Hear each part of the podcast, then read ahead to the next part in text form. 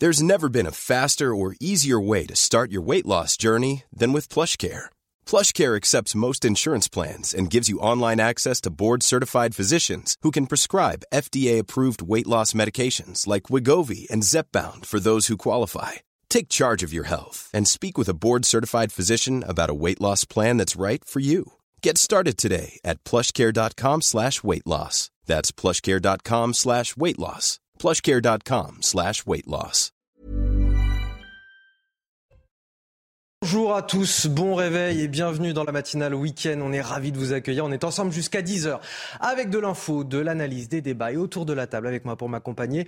Bonjour William Tay. Bonjour. Président du cercle de réflexion Le Millénaire et Michel Taube, fondateur du site Opinion Internationale. Bonjour à vous et merci d'être sur ce plateau. Avant de vous dévoiler le programme de votre matinale, tout de suite la météo de votre samedi et c'est avec Karine Durand.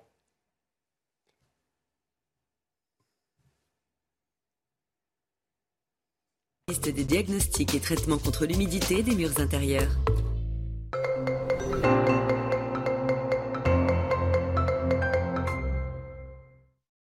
Des conditions plus ensoleillées, mais aussi de plus en plus fraîches vous attendent pour votre week-end. Une belle amélioration se met en place sur l'ouest du pays avec le retour de l'anticyclone. Plein soleil sur l'arc atlantique, sur le sud-ouest et aussi sur la Méditerranée. Attention en Méditerranée à ce coup de vent.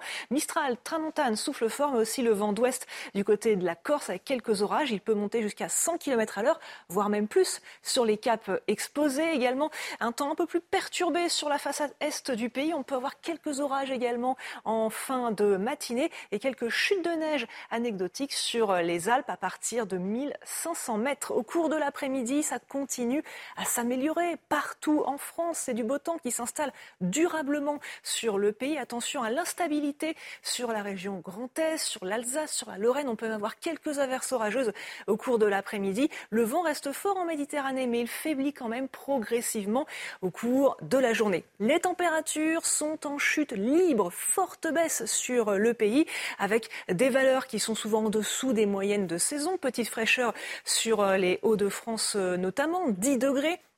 Encore une vingtaine de degrés en direction de la Côte d'Azur. Au cours de l'après-midi, le ressenti est souvent automnal en France, avec des valeurs qui sont 3 à 4 degrés en dessous des moyennes de saison, associées à un vent frais. Le ressenti est vraiment frisqué, avec seulement 18 sur Paris, 17 en direction de Lille, une vingtaine de degrés sur les régions centrales et jusqu'à 31 pour la Corse.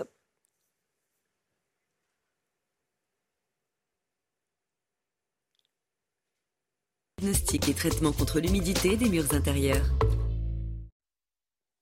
Allez, au programme de votre matinale à la une, Emmanuel Macron proposait cette semaine d'installer les réfugiés dans les zones rurales. C'est ce que s'apprête d'ores et déjà à faire la commune de Calac dans les Côtes d'Armor pour redynamiser son territoire. Seulement, voilà, le vivre ensemble, eh bien, ça ne se décrète pas. Les habitants n'ont pas été consultés. La situation sur place est particulièrement tendue. Deux rassemblements se feront face aujourd'hui dans la ville. Ceux qui sont favorables au projet, ceux qui sont contre. Nous serons sur place ce matin. La réforme de la police judiciaire contestée de toutes parts alors qu'une mission d'information est lancée par le Sénat. Syndicats, avocats, magistrats s'inquiètent. La PJ aura-t-elle encore les moyens d'enquêter sur la grande criminalité ou sera-t-elle contrainte de ne traiter que les petites affaires pour faire du chiffre? Analyse et réaction à suivre. Une statue de l'archange Saint-Michel sera-t-elle bientôt déboulonnée en Vendée au Sable d'Olonne? La Cour d'appel administrative a donné raison à une association laïque qui conteste sa présence sur une place publique au nom de la séparation de l'Église et de l'État. Étonnant combat. La statue est pourtant sur le parvis d'une église, voulue par les habitants, voulue par la mairie. La mairie qui va déposer un, un dernier recours devant le Conseil d'État pour tenter de la préserver. Et on commence avec cette tension palpable au cœur du petit village breton de Calac. La mairie a décidé d'accueillir des réfugiés pour lutter contre la désertification. Un accueil à marche forcée qui hérisse la population. Les habitants n'ont pas été consultés. Le projet est intitulé Horizon. Il est financé par la fondation Merci, détenue par une famille fortunée. Le reportage sur place est signé Michael Chailloux. Voici l'ancienne école que vient de racheter la mairie communiste de Calac afin d'y accueillir des familles de migrants en partenariat avec le fonds de dotation Merci. Le bâtiment est situé au cœur du bourg de Calac. C'est l'occasion de le restaurer et de redynamiser une commune qui perd ses habitants. On a ce devoir d'accueil. C'est des gens qu'il faut accueillir. C'est des gens qu'il faut aider. Ça peut faire revivre Calac un petit peu, parce que bon, mais il y aura du monde au moins. Un avis que ne partage pas du tout ce retraité de Calac, dont la pétition a recueilli plus de 400 signatures. Je pense qu'il faudrait déjà aider les jeunes qui sont sur Calac avant de nous amener des réfugiés. On veut garder notre identité, on veut garder Calac. Une telle initiative aurait mérité un référendum, estiment de nombreux habitants. Le fonds de dotation Merci nous a fait cette réponse par communiqué. Nous avons pris le temps de présenter notre projet au Calaquois lors d'une réunion publique en avril dernier. Le temps est désormais celui de la mise en œuvre des actions. Pas assez de pédagogie et surtout politisation de l'affaire. Le mal est fait, selon cet habitant. Ça va monter les, les, les, gens les uns contre les autres. Le maire de Calac, qui a refusé de nous répondre, a reçu à deux reprises des menaces de mort. Signe de la tension sur place, samedi, pendant la manifestation, les bâtiments publics seront fermés et les activités sportives annulées. Alors voilà, on a les promoteurs du projet qui nous parlent d'une arche de Noé euh, moderne et ceux qui s'y opposent, qui y voient déjà le laboratoire du grand remplacement.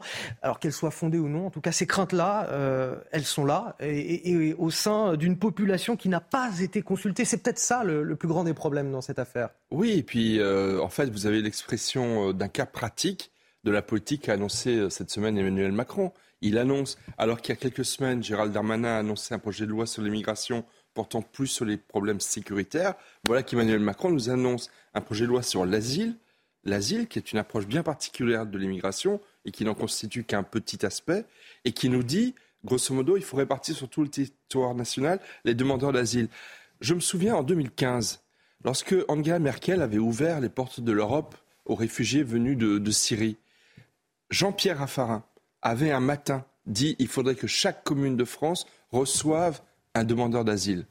Dans les 12 heures qui ont suivi, il avait retiré sa proposition. Pourquoi?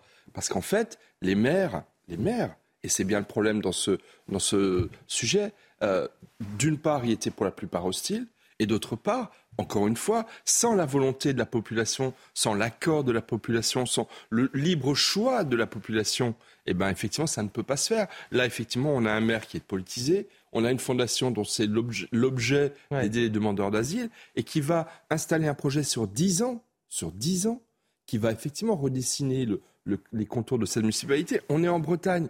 Enfin, les Bretons se sont battus pour, pour euh, l'enseignement de la langue bretonne contre Paris contre une certaine idée de la France. Et là, on voudrait leur imposer, sans les consulter, euh, la venue de nombreux demandeurs d'asile. Effectivement, ça pose problème. Est-ce que c'est un projet euh, naïf, illusoire? Je vous cite la plaquette de ce projet qui s'appelle Horizon.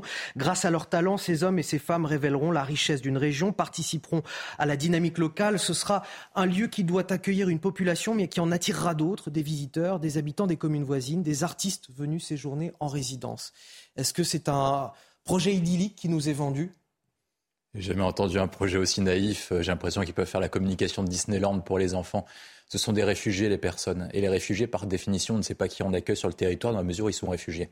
Donc c'est-à-dire qu'on n'a pas le profil sociologique de ces personnes-là. Je pense que les Français, c'est normal qu'ils protestent parce que les Français subissent davantage l'immigration qu'ils la choisissent sur le plan national, on maîtrise plus la politique migratoire, c'est-à-dire qu'on choisit plus qui on accueille sur le territoire français. Et au niveau local, Emmanuel Macron est en train de commettre la même erreur que lors des Gilets jaunes et lorsqu'on a voulu implanter des éoliennes dans les territoires. C'est-à-dire qu'on ne demande pas l'avis à la population et en fait on décrète une politique qui viendrait de Paris, décidée unilatéralement d'en haut pour l'imposer en bas. Mais aujourd'hui ça ne marche plus ces politiques. Je, je, rappelle pour précision qu'effectivement l'initiative de Calac qui est voulue par le maire communiste hum. de la ville avec la Fondation Merci est indépendante des propos d'Emmanuel Macron. C'est-à-dire qu'effectivement oui, ça avait été oui, mais c'est en lien. mais c'est en, lien. Mais c'est en lien. Mais c'est en lien.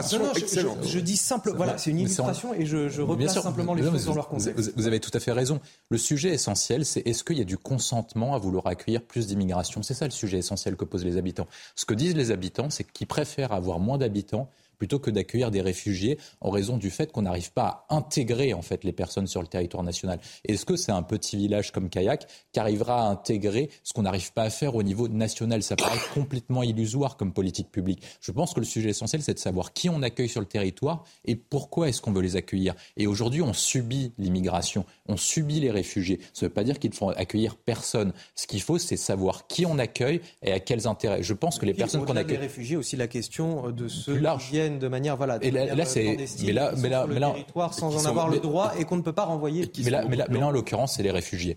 Sur la question des réfugiés, moi je pense qu'il y a une difficulté essentielle avec les réfugiés et qu'il ne faut pas les envoyer justement dans les territoires ruraux dans la mesure où les profils ne sont pas dépendants de la politique nationale. C'est-à-dire que quand une personne est réfugiée, soit c'est un réfugié politique et c'est un sujet qui est très large et qui est, très divers. Une politique migratoire, vous pouvez décider de les mettre dans les territoires ruraux si par exemple vous dites bah, nous on a besoin d'artisans commerçants, on a besoin de médecins, etc. Là vous pouvez dire bah, si vous voulez être médecin en France et que vous êtes étranger, vous pouvez venir dans un territoire rural où il y a des, des, des déserts médicaux. Mais des réfugiés, c'est un non-sens complet dans la mesure où ce sont des réfugiés politiques qui subissent une situation dans leur pays d'origine et qui viennent en France et qu'auxquels on maîtrise ni la situation professionnelle ni la situation personnelle. on va être très concret. Le deuxième contingent de demandeurs d'asile en France, ce sont des Afghans. Il y a une étude américaine très intéressante sur les convictions religieuses des euh, demandeurs d'asile originaires du monde entier.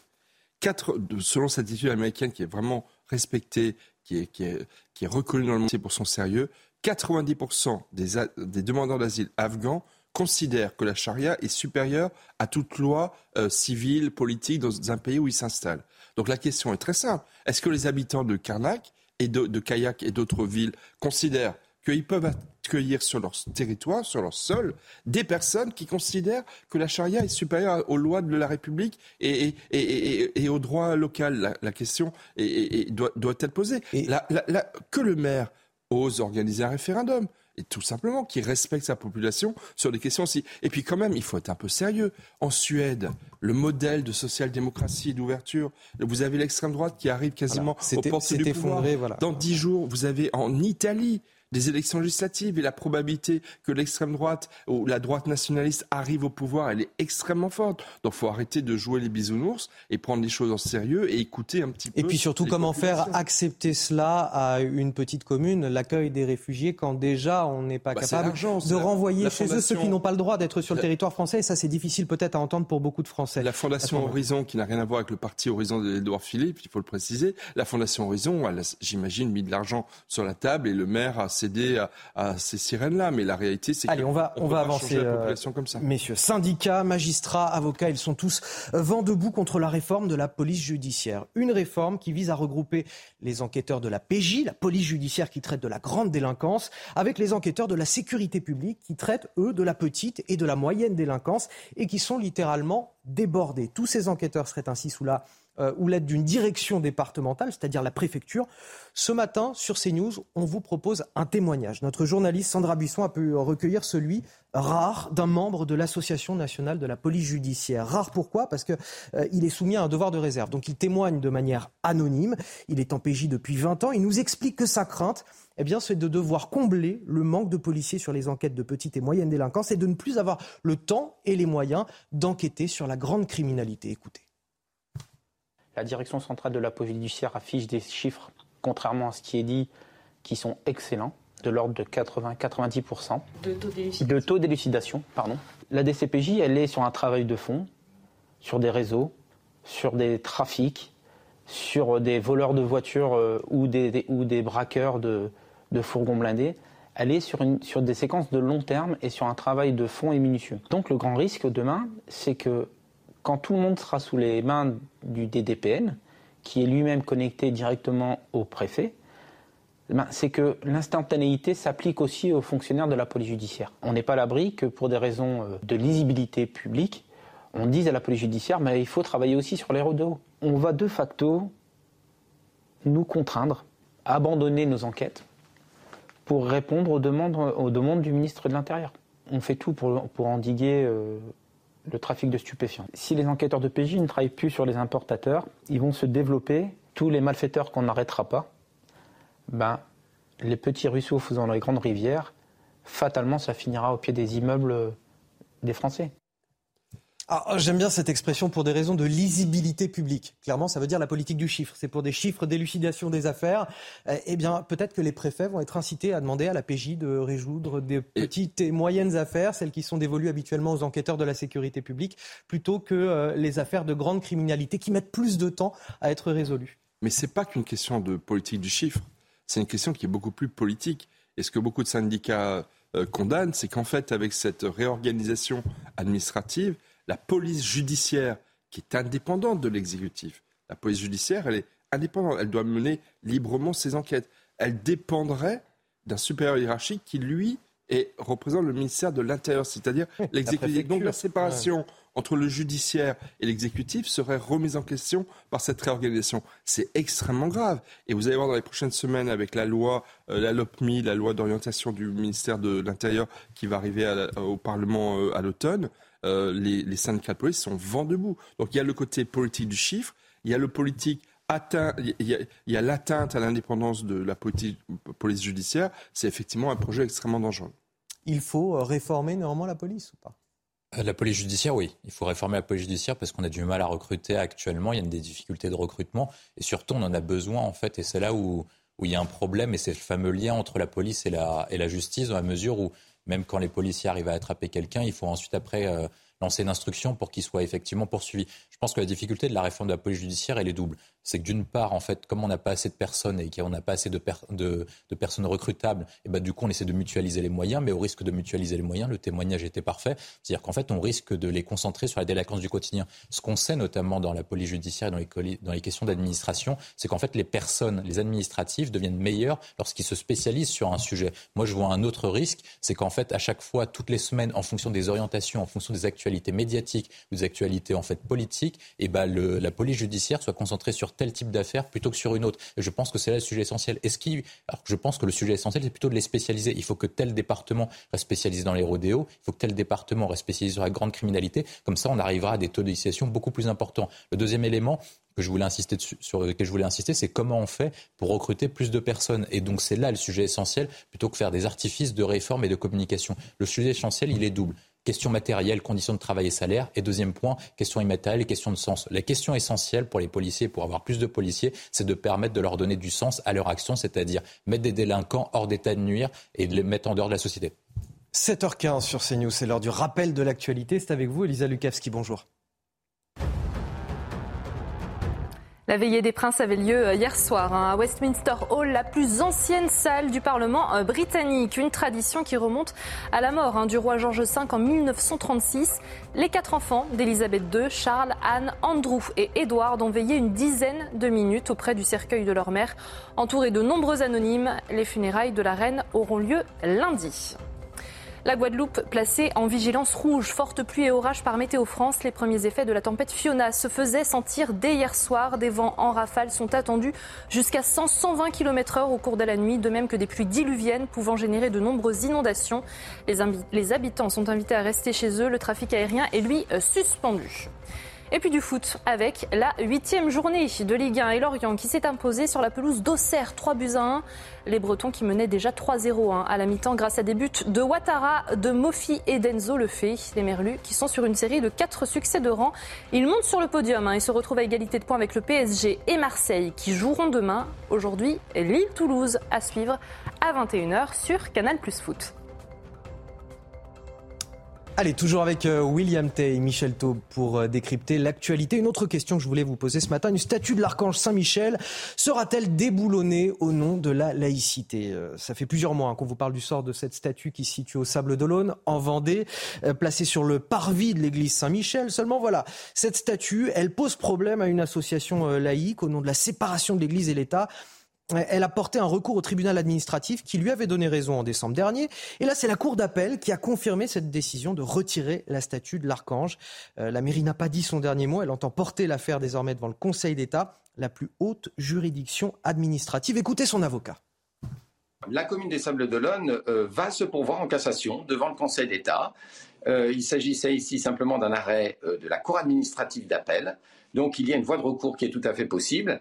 Et euh, ce qu'espère la commune des Sables d'Olonne, ce qu'espère le maire des Sables d'Olonne, ce qu'espèrent les habitants, euh, la plupart des habitants des, Sables d'Olonne, c'est que euh, cette affaire va se terminer de manière raisonnable et que le Conseil d'État reconnaîtra le, caractère traditionnel de cette statue. Cette décision de la Cour d'appel, c'est la victoire de qui, de quoi J'ai envie de dire. J'ai du mal à comprendre l'essence du combat de cette association, sachant que la statue, elle se trouve quand même sur le parvis d'une église. C'est pas n'importe quelle place de la ville. Non, mais c'est vraiment c'est un combat nécessaire euh, non, mais C'est pire que ça. C'est un dévoiement complet de la notion même de laïcité. La laïcité, ça consiste pas à dire si tel ou tel statut peut être sur le parvis de telle ou telle commune. La laïcité, c'est la neutralité des agents de service public par rapport à l'expression de convictions religieuses. C'est une protection contre le prosélytisme. C'est pas une protection pour la veille ou aujourd'hui c'est les journées du patrimoine, effacer le patrimoine de, de notre pays. Donc cette association laïque est complètement à côté de la plaque.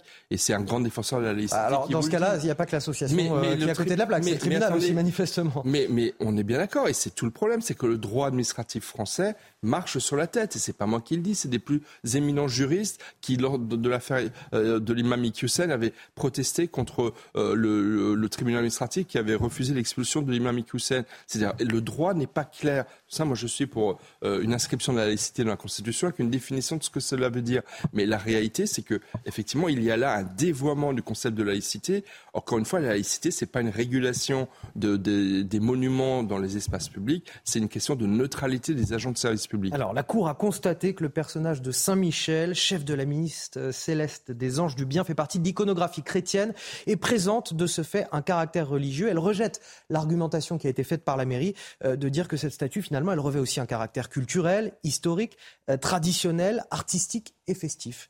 Euh, ce qui paraît évident quand même, euh, même quand on est euh, athée, de se dire que voilà, ça fait partie du, patrimoine. On, se, charge bien et l'État finance bien des réparations d'églises, voilà, dans le patrimoine culturel. En ce moment, justement, on est dans les Journées européennes du patrimoine. En il, y a, plus.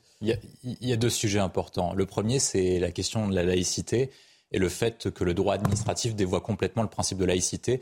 Et là, on, on marche complètement sur la tête. Pourquoi? Parce qu'en fait, au nom du principe de laïcité, on est en incapacité d'interdire le burkini à Grenoble par contre, on est en capacité de supprimer et déboulonner une statue qui représente le patrimoine français. Et donc les Français se posent cette question, est-ce que le principe de laïcité n'est pas dévoyé? Est-ce que l'état de droit n'est pas dévoyé pour l'utiliser contre nous? Et je pense que ça pose un sujet essentiel. Et je pense que ça posera dans les années à venir un sujet sur une deuxième loi de laïcité pour clarifier le principe de la loi de 1905, notamment pour lutter contre le totalitarisme islamique et pour ancrer la tradition judéo-chrétienne. Et j'arrive à mon deuxième sujet. Parce qu'en fait, ce qu'oublie le tribunal administratif, c'est le caractère patrimonial d'une grande partie des églises. Lorsqu'on a fait la loi de 1905, on a séparé l'Église et l'État. Mais ce qu'on a fait, c'est qu'on a, a transféré le patrimoine de l'Église au sein du patrimoine de l'État pour le conserver et pour pouvoir le renouveler. C'est comme ça, à ce titre-là, en termes de patrimoine historique, que l'État puisse renouveler des églises à titre historique. Et le sujet essentiel, c'est est-ce que la France, dans ses journées de patrimoine, est en capacité de protéger cette tradition bah, et son histoire judéo-chrétienne? Illustration justement des difficultés à conserver notre euh, patrimoine. Une collecte nationale est lancée donc par la mission euh, patrimoine, avec le fameux loto du patrimoine qui reste encore insuffisant en tout cas pour financer euh, les réparations d'édifices. Et, et, là, en l'occurrence, on est allé filmer cette église de Villemomble, en région parisienne, qui a été retenue parmi les édifices qui vont bénéficier d'une aide de la mission patrimoine, mission confié, vous le savez, à l'animateur Stéphane Bern. Le reportage sur place, Florian Paume et Inès Alicane. L'église Saint-Louis de Villemomble, choisie pour son remarquable clocher, construit en 1926, va pouvoir bénéficier d'une aide pour des rénovations. Ce clocher est très beau, mais surtout très, très spécial, puisqu'il est en, en, béton, au tout début du béton, et qu'il a ces grandes statues, ces 18 grandes statues euh, qui sont euh, sculptées à même le béton frais, qui est unique en fait. Il n'y a aucun autre endroit euh, où c'est très spécial. C'est pour ça que ça a été choisi et qu'il faut absolument préserver ce clocher, ces statues. Préserver ce patrimoine, c'est aussi un véritable challenge pour la ville, puisque l'édifice appartient à la mairie. Il date d'avant la loi de séparation de l'Église et de l'État de 1905 et les rénovations ont un coût. C'est un bâtiment qui vit, c'est-à-dire qu'aujourd'hui, moi j'ai des utilisateurs pour lesquels il faut prévoir euh, le chauffage, l'éclairage, euh, un bon entretien. Et lorsqu'en effet on a un, campanile qui fait euh, près de 50 mètres, ben, il convient justement qu'il soit bien entretenu. Et alors là, en termes de budget pour une commune, c'est considérable. Le budget des rénovations est estimé à 1 700 000 euros. 300 000 euros d'aide sont alloués à la rénovation un véritable coup de pouce pour la commune. Le chantier devrait durer cinq mois. William T. Michel vous allez rester avec moi. On va revenir dans un instant. On parlera euh, des violences faites aux femmes et la situation catastrophique à Paris. 30% de plaintes supplémentaires pour viol ont été déposées dans la capitale cette année.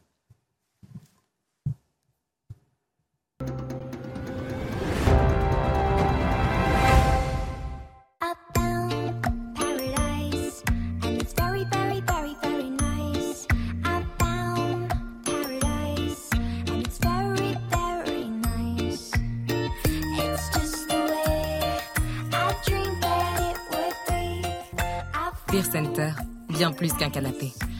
Votre nouveau canapé cuir ou tissu est à prix exceptionnel chez Cuir Center. Profitez-en dès maintenant. La matinale week-end, on est ensemble jusqu'à 10h, toujours avec euh, Michel Taube sur ce plateau et euh, William Tay pour décrypter, analyser l'actualité. Tout de suite, les titres de votre journal de 7h30. La peur du viol ou de l'agression sexuelle, une peur inhérente à la vie des Parisiennes qui veulent sortir le week-end, alors que les plaintes ont progressé de 30% cette année dans la capitale. Nous avons suivi un groupe de jeunes femmes hier soir, des femmes qui ont intériorisé la menace et qui adoptent de nouveaux réflexes pour se protéger. Notre reportage dès le début de cette édition. Les tensions entre le gouvernement et les syndicalistes de Duralex. Cette verrerie du Loiret est contrainte de fermer durant cinq mois cet hiver à cause de l'envolée des prix de l'énergie. Voilà une conséquence là aussi très concrète de la crise que nous traversons. Payons-nous les conséquences de la situation géopolitique ou de notre politique énergétique? Certainement un petit peu des deux, me direz-vous. On en parle dans un instant. Travailler plus pour gagner plus, voilà en somme ce que dit Emmanuel Macron aux enseignants dans une lettre adressée cette semaine au personnel de l'éducation nationale. Ce sera la condition sine qua non pour bénéficier d'une hausse de salaire jusqu'à 20%. Évidemment, les syndicats prennent très mal la chose dans une profession qui connaît déjà une crise des vocations. Les réactions à suivre le nombre de plaintes pour euh, violences sexuelles à Paris a, progressé de 30% cette année par rapport à 2021.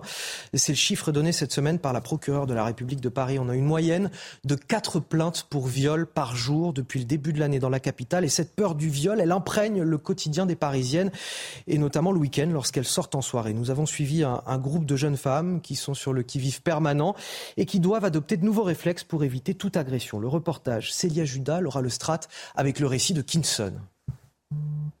À Paris, ce groupe d'amis a ses habitudes. Elles le savent, très souvent les quartiers animés sont aussi peuplés de rôdeurs. On a moins tendance à mettre des robes, des vêtements sexy, voire même des talons. Talons, on ne peut pas courir. Euh, jupe, on va avoir encore plus de chances, euh, malheureusement, euh, de se faire embêter dans la rue. Moi, j'ai toujours dans mon sac une, une bombe de poivre. Si jamais il se passe quoi que ce soit. La légèreté a cédé la place à la vigilance permanente pour ces jeunes femmes. Pour se défendre, Delphine s'est mise à la boxe après une agression il y a deux ans. Je me suis fait euh, encercler par euh, six mecs euh, qui ont commencé à m'emmerder, à me jeter des bouteilles.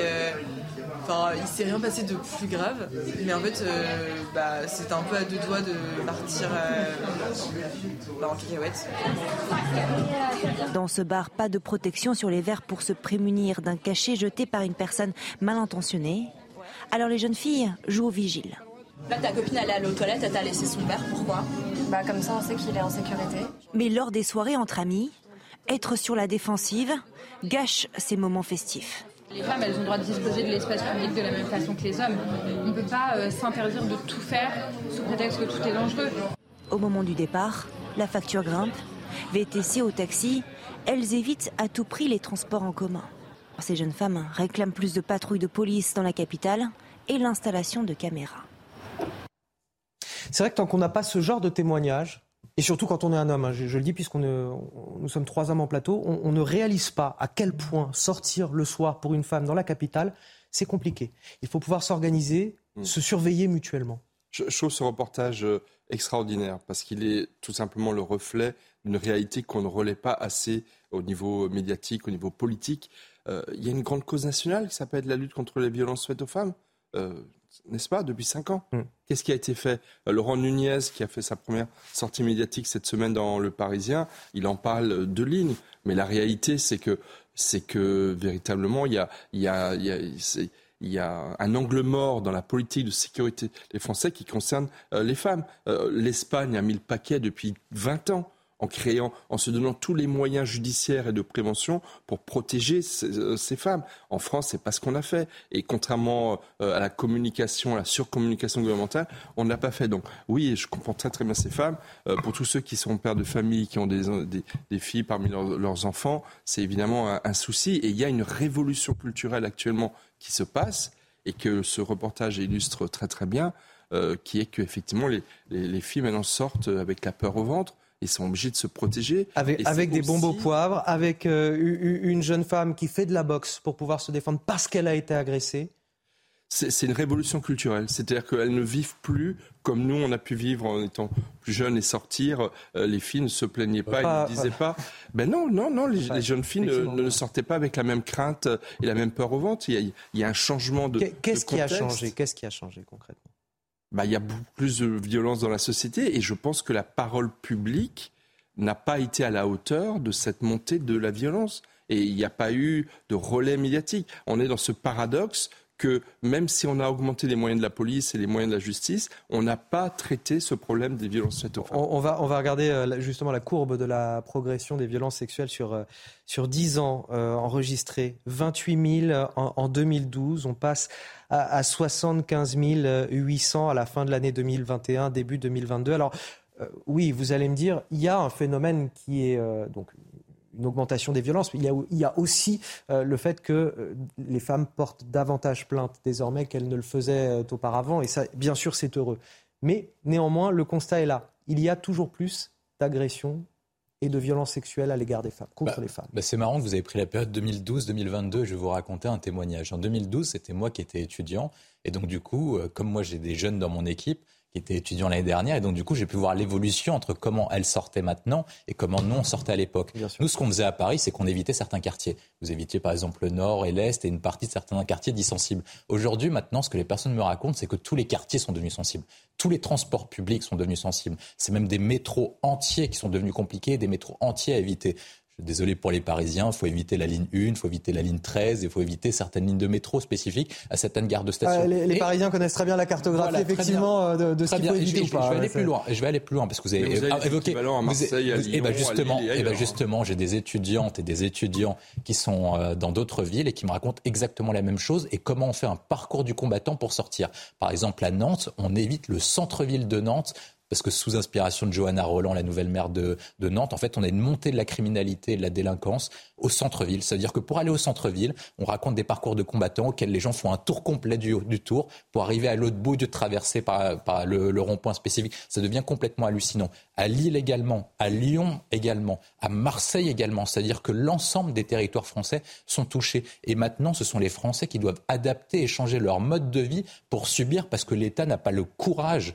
de prendre le problème à bras le mais qu'est-ce qui a changé en 10 ans pour que les, femmes soient cibles de prédateurs davantage encore qu'auparavant? Il y, a trois sujets essentiels. Le premier, c'est en fait qu'on a une évolution de la violence, comme l'a rappelé Michel Taube. Le deuxième, c'est qu'on a une concentration de l'immigration et d'un phénomène qui est culturel. C'est-à-dire que moi, comme je suis d'origine étrangère, je peux vous évoquer, on n'a pas la même appréhension des femmes dans les sociétés dites conservatrices ou dans les pays dits autoritaires de l'Est, du Moyen-Orient et d'Afrique que dans les pays dits occidentaux de démocratie libérale. Ce ne sera pas un scoop pour qui que ce soit. Et enfin, il y a un troisième élément, c'est qu'en fait, la sécurité, s'est concentrée en fait dans les métropoles. C'est-à-dire qu'avant, ça divisait dans les périphéries de métropoles. C'était principalement, quand on cite Lyon, c'était euh, Villeurbanne. Quand c'était Paris, c'était plutôt en Seine-Saint-Denis qu'il y avait des problèmes. Et pareil à Lille, où on s'était aux alentours de l'île. Désormais, ça s'est réfugié aux métropoles et aux centres-villes. Et c'est ça la donnée qui a changé. C'est qu'avant, il n'y avait pas plus de, il n'y a pas forcément plus de violence. en tout cas, il y, a, y un peu plus de violence, mais c'est en tout cas qu'elle est devenue beaucoup plus visible parce que les Français et l'ensemble de la société française le vivent au quotidien. Et à partir du moment où vous êtes obligé de changer votre propre mode de, de, comportement et votre mode de vie pour vous adapter à la situation, c'est que l'État est défaillant et c'est que le modèle et l'art de vie à la française est menacé dans son ensemble. je, le redis, ce qui est très énervant, c'est quand vous surcommuniquez sur un sujet et que ça ne suit pas derrière. Euh, encore une fois, la lutte contre la violence faite aux femmes, qui est d'ailleurs la, raison pour laquelle je porte des cravates oranges, parce que c'est la couleur de la lutte contre la violence faite aux femmes aux, Nations Unies, euh, c'est la grande cause nationale des deux quinquennats Macron. Mais qu'est-ce qui a été fait dans les faits? Les associations ont eu un petit peu plus de moyens, mais l'arrêté, c'est que ça n'a pas suivi à la hauteur euh, du, mal qui était à traiter. Qui connaît aujourd'hui le nom de la, des deux successeurs de Marlène Schiappa qui était en charge au début du quinquennat des violences faites aux femmes? Qui connaît le nom de l'actuelle ministre de la lutte contre les violences faites aux femmes? Oh, Madame. Rome. Madame Rome. Mais le problème, c'est que l'incarnation de ce combat qui est si important, eh ben, elle n'existe pas dans la Macronie depuis maintenant. Je veux finir sur, sur ce chiffre qui s'affiche euh, voilà, pendant que vous parlez. Euh, plus 19%, c'est la progression des, violences sexuelles en, 2018, 12% en 2019. Effectivement, 3% en 2020, ça a ralenti. Voilà, à cause des confinements. Alors, c'est la, progression qui ralentit. C'est-à-dire ça continue d'augmenter, euh, bien sûr. Et 33% en 2021. C'est-à-dire une société cocotte minute qui... Oui, et qui, encore une fois, est plus importante en France que dans des pays voisins, notamment en Espagne, parce qu'en Espagne, il y a une véritable prise de conscience collective parce que les femmes aussi ont manifesté. Il y avait des manifestations géantes il y a plus mm. de dix ans en Espagne avec des centaines de milliers de femmes. Voilà, la société et l'État se sont mobilisés, ce qui n'a pas été le cas en France, contrairement aux effets d'annonce. Allez, une mairie écologiste qui finance des ateliers de formation à la désobéissance civile. Concrètement, c'est la désobéissance à la loi, la désobéissance civile. Ces ateliers sont organisés ce week-end par une association subventionnée par euh, la mairie de, Poitiers, la ville de Poitiers. Cela suscite la colère de la préfecture et de l'opposition. Ils réclament l'arrêt des subventions de la mairie à cette association. Toutes les explications avec Yann Effelé. Un thème du week-end crée la polémique, celui de la résistance. Dans le programme établi par l'association Alternativa figure une formation à la désobéissance civile, avec notamment des activistes de Greenpeace. Et le lendemain, un débat sur les actions violentes et non violentes. Un dispositif qui fait réagir le préfet de la Vienne. Il demande à la maire écologiste de Poitiers d'annuler ses subventions pour l'événement. Ces ateliers de désobéissance civile sont manifestement incompatibles avec le contrat d'engagement républicain, considérant qu'ils inciteraient à un refus assumé et public de respecter les lois et règlements. La maire de Poitiers persiste et maintient son soutien. Rien d'illégal pour elle, contrairement à ce qu'affirme la préfecture. Cette affirmation semble bien disproportionnée. Alternativa organise deux journées ouvertes, familiales et largement fédératrices, non violentes et sans aucun risque de trouble à l'ordre public. La maire va jusqu'à inciter ses habitants à y participer dans un communiqué, une situation incompréhensible pour cet élu d'opposition la question, elle porte pas tant euh, sur le village et sur euh, le soutien à des associations qui luttent contre le réchauffement climatique, il faut être clair. La limite, c'est de ne pas subventionner, de ne pas soutenir ni financièrement ni moralement euh, des associations qui appellent à désobéir à la loi. Ces ateliers de désobéissance civile ne sont pas une première. Alternativa les organise depuis plusieurs années lors de ces rassemblements.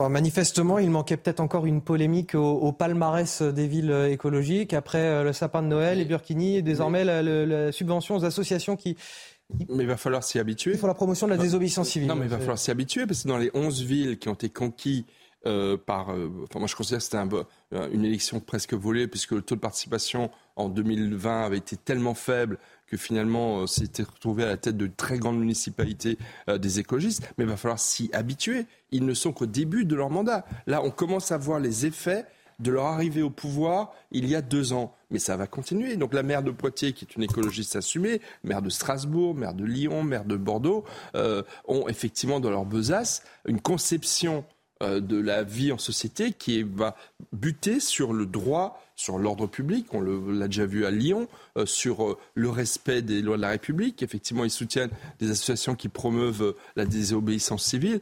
Enfin voilà, malheureusement, on n'en est qu'au début des effets. les maires sont élus pour six ans. Hein. Ils sont élus pour six ans. Alors, il leur reste quatre ans à faire. Effectivement, ces ateliers sont, incompatibles avec le contrat d'engagement républicain. Ils incitent à un refus assumé public de respecter les lois et les règlements. C'est incroyable. C'est-à-dire que normalement, on essaie de trouver des sujets sur l'éducation pour encourager les jeunes à respecter la loi et avoir un parcours citoyen. Et là, on a une mairie qui conduit et qui incite les gens à ne pas respecter euh, les ordres et qui, à ne pas respecter l'ordre d'État. Je pense que les Français commencent à voir en fait ce que c'est qu'un écologiste et un maire écologiste, c'est une pastèque. C'est vert à l'extérieur et c'est très très rouge à l'intérieur. C'est-à-dire qu'en fait, on, est quasiment sur un programme anarchiste avec des soutiens envers les antifas et envers des personnes que moi je qualifie de terroristes ces gens-là, ces militants-là, euh, qui sont soi-disant activistes, moi je les considère que ce sont des terroristes, dans la mesure où ils essaient d'imposer un message politique à travers la violence. Et je pense que face à ces ateliers de désobéissance civile, comme l'a rappelé Michel Taube, ils ont été élus en raison de la baisse de participation. Moi je pense que le sujet essentiel, c'est la révolte citoyenne pour encourager les gens à voter pour se débarrasser et nous débarrasser de ces gens-là. Allez, voilà encore une euh, conséquence très concrète, très palpable de la hausse des prix de l'énergie sur notre économie. Dans le Loir, la verrerie Duralex qui va fermer pour une durée de 5 mois à partir du 1er novembre. Les salariés vont être mis en, en chômage partiel et les salaires nets seront maintenus à 95%. C'est quasi l'intégralité. Le ministre délégué en charge de l'industrie, Roland Lescure, s'est rendu sur place. Et vous allez le voir, le ton était loin d'être cordial avec les syndicalistes de la CGT. Le reportage est signé Fabrice Elsner avec le récit d'Inès Alicane. Un climat sous tension pendant la visite du ministre délégué chargé de l'industrie. Venu échanger avec la direction et les salariés, il est interpellé par des membres de la CGT. Et il a dû hausser le ton dans un échange tendu. Monsieur le ministre, je ne sais pas combien vous gagnez par mois. bah, Vous savez, c'est public. Hein. Non, mais vous, combien vous gagnez? C'est public. Vous pouvez, euh, vous pouvez aller sur Internet, vous l'aurez. Moi, moi, je ne remets pas en cause ce que vous gagnez par mois. C'est simplement pour vous dire qu'effectivement, quand on gagne 4-5 000 euros par mois et quand on gagne à peine 1 000 euros, mais ce n'est pas du tout la même chose. L'usine a annoncé sa fermeture temporaire pour 5 mois. En cause, le coût de l'énergie.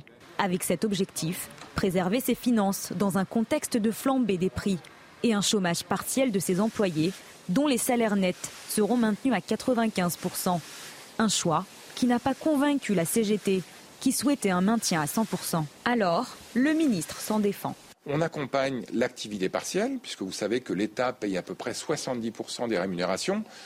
La euh, direction a proposé d'aller à 95% au total, et donc c'est une compensation quasi parfaite des rémunérations. Et puis évidemment, il faut qu'on aille au-delà, il faut qu'on fasse baisser les prix d'énergie partout en Europe. Du côté de la direction, on attend des aides supplémentaires de l'État. Et à 7h45 sur CNews, c'est l'heure du rappel de l'actualité. C'est avec vous, Lisa Lukavski. Emmanuel Macron a condamné avec la plus grande fermeté les atrocités qui ont été commises à Izium en Ukraine sous occupation russe. Déclaration faite hier par le président de la République après la découverte de centaines de corps enterrés sommairement près de cette ville reprise aux Russes, selon Kiev. Leurs auteurs devront répondre de leurs actes. Il n'y a pas de paix sans justice, a ajouté le président français euh, dans un tweet. La justice confirme le retrait de la statue de Saint-Michel au Sable d'Olonne, un choix au nom de la laïcité. La Cour administrative d'appel de Nantes a confirmé que la présence de cette statue de l'archange Saint-Michel, un emblème religieux sur une place publique, était interdite par la loi et devait être retirée. La commune a annoncé qu'elle saisissait le Conseil d'État.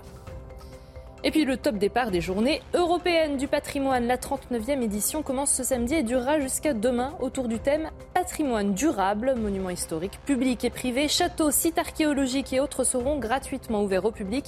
Des visites guidées seront également organisées, l'occasion de découvrir des lieux insolites. Emmanuel Macron qui adresse une lettre aux enseignants pour expliquer euh, la révolution copernicienne, je cite, qu'il souhaite engager dans l'éducation nationale. Mais ce qui a le plus retenu l'attention du, personnel, des professeurs dans cette lettre, c'est la question des rémunérations dans un métier qui, je le rappelle, a, a du mal à recruter. Là, pour les syndicats, l'ambiguïté demeure. Regardez ce que dit Emmanuel Macron. Tous les enseignants qui le souhaitent pourront en effet s'engager dans des missions supplémentaires, par exemple du remplacement, du suivi individualisé, de l'accompagnement à l'orientation ou à l'insertion professionnelle ou des tâches de coordination. Ce travail que beaucoup d'entre vous accomplissent déjà sera désormais reconnu et rémunéré. L'augmentation du salaire des enseignants qui accepteront ce pacte pourra ainsi aller jusqu'à 20%. Et c'est ça qui pose problème. Ça passe mal pour les syndicats. Écoutez ce que dit Jean-Rémy Girard, président national du SNALC, le syndicat des personnels de l'éducation nationale. Il va falloir arrêter avec le travailler plus pour gagner plus, hein, ce qu'est en fait euh, ce pacte. On est quand même l'un des seuls métiers qui a une crise de recrutement importante et où la réponse est il faudrait quand même que vous travailliez un petit peu plus, que vous en fassiez un petit peu plus si vous voulez gagner plus d'argent. Mais qui fait ça? On est en train de revaloriser euh, toute une catégorie de juges comme ça, c'est probablement parfaitement justifié. Pourquoi les enseignants euh, sont toujours soupçonnés par le pouvoir et visiblement par le président de la République d'être des fainéants? Parce que quand on dit qu'il faut faire un pacte pour gagner plus d'argent, ça veut bien dire que euh, visiblement aujourd'hui, euh, on ne travaille pas assez. Travailler plus pour gagner plus, voilà ce que nous dit euh, Jean-Rémy Girard sur le, fond de cette réforme. On revalorise les juges, disent-ils, sans contrepartie, mais on soupçonne les enseignants d'être des fainéants, de ne pas en faire assez. Non, mais c'est une caricature de site syndicaliste. Le sujet essentiel, c'est combien de, de, temps en volume horaire par semaine les professeurs travaillent. Et il y a beaucoup de professeurs, notamment les plus jeunes, qui souhaiteraient travailler plus pour augmenter leur niveau de vie. Et ce que dit Emmanuel Macron, moi, je trouve que pour une fois, bah c'est bon sens. Dans la mesure où, en fait, ce qu'il dit, c'est tout le travail que vous ferez en dehors, tout le suivi personnalisé sera désormais reconnu. Et pour ce travail que vous effectuez déjà, pour ce travail que vous effectuez déjà, vous serez payé davantage si par cas vous le poursuivez. Donc je trouve que c'est de bon sens. Et les syndicats devraient commencer à voir pourquoi est-ce qu'il y a des problèmes dans l'éducation nationale, pourquoi on n'arrive pas à recruter si par cas il ne faut pas augmenter les salaires. Moi, je suis tout à fait d'accord avec ce qu'a dit Emmanuel Macron. Euh, après, c'est vrai qu'il y a un problème de rémunération des enseignants. Euh, le ministre de la Justice a annoncé une augmentation de 1000 euros euh, bruts par mois pour les magistrats. Et eh ben, qu'il fasse la même chose pour les enseignants. Il y a 23 milliards de recettes fiscales qui étaient inespérées. En plus, mettons le paquet pour montrer aux enseignants comme aux soignants qui sont des corps indispensables de la société. Mais la réalité, c'est qu'effectivement, la valeur travail, c'est une valeur qui est très importante. Donc travailler plus pour gagner plus, il y a, ça n'est pas du tout une insulte, au contraire, c'est une vertu qu'il faut encourager dans notre société. Allez, pour finir, on part en Grande-Bretagne, J-2 avant les funérailles de la reine Elisabeth à l'abbaye de Westminster, où il y a déjà une file d'attente hein, qui s'est formée pour être une, aux premières loges lundi. Et en attendant, à Westminster Hall, au Parlement britannique, là où se trouve actuellement le cercueil de la reine, les Anglais sont toujours aussi nombreux à faire la queue pour se recueillir. On va rejoindre sur place Régine Delfour avec Charles Baget qui suit évidemment ces euh, dix jours de deuil national pour euh, CNews. Euh, hier soir, Régine, c'était la veillée des princes qui avait lieu sur place. Oui, Anthony, euh, hier soir, euh, le roi Charles III est arrivé avec euh, la princesse Anne, sa sœur, et ses deux frères, les princes Édouard et les princes Andrew. Ils sont arrivés, ils portaient l'uniforme militaire, même Andrew, pourtant privé de ses titres militaires. Ils se sont positionnés aux quatre coins du cercueil, le dos tourné, la tête baissée. Pendant 15 minutes, ils ont veillé ce cercueil sous l'œil des personnes qui venaient aussi se recueillir. Aujourd'hui, ce seront les huit petits-enfants de la reine qui viendront. Seront euh, veillés donc le cercueil. Ce seront les princes euh, William et le prince Harry. Ils seront accompagnés évidemment euh, des enfants de la princesse Anne, hein, Peter Phillips et Sarah Tyndall, puis des princesses Eugénie et Béatrice, les enfants du prince Andrew, et puis évidemment sans oublier les enfants du prince Édouard, la Louise de Windsor, ainsi que James vicomte de Severn, et puis cela évidemment devant la foule. Et puis je voulais vous montrer, Anthony, cette foule qui continue d'affluer, même si les autorités britanniques ont demandé de ne pas rejoindre la queue, puisque maintenant on parle de 24 heures d'attente. Eh oui, effectivement, 24 heures, ce sera déjà la fin à partir de, de demain. Et, ce que je disais tout à l'heure, la queue qui commence déjà euh, pour, euh, pour l'abbaye de Westminster, c'est-à-dire pour être aux premières loges de ces funérailles qui seront bien sûr à suivre en direct sur CNews, édition spéciale ce lundi à partir de 5 heures du matin. Je vous remercie, Régine Delfour. Merci également à Charles Baget qui vous accompagne. Restez avec nous sur CNews dans un instant. Notre focus, on parlera une nouvelle fois de la réforme de la police judiciaire.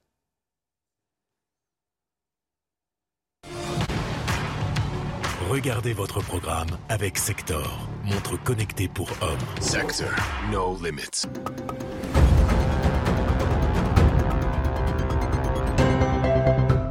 Souvent cardiaque en fin de match, la France ne rate pas ses entames.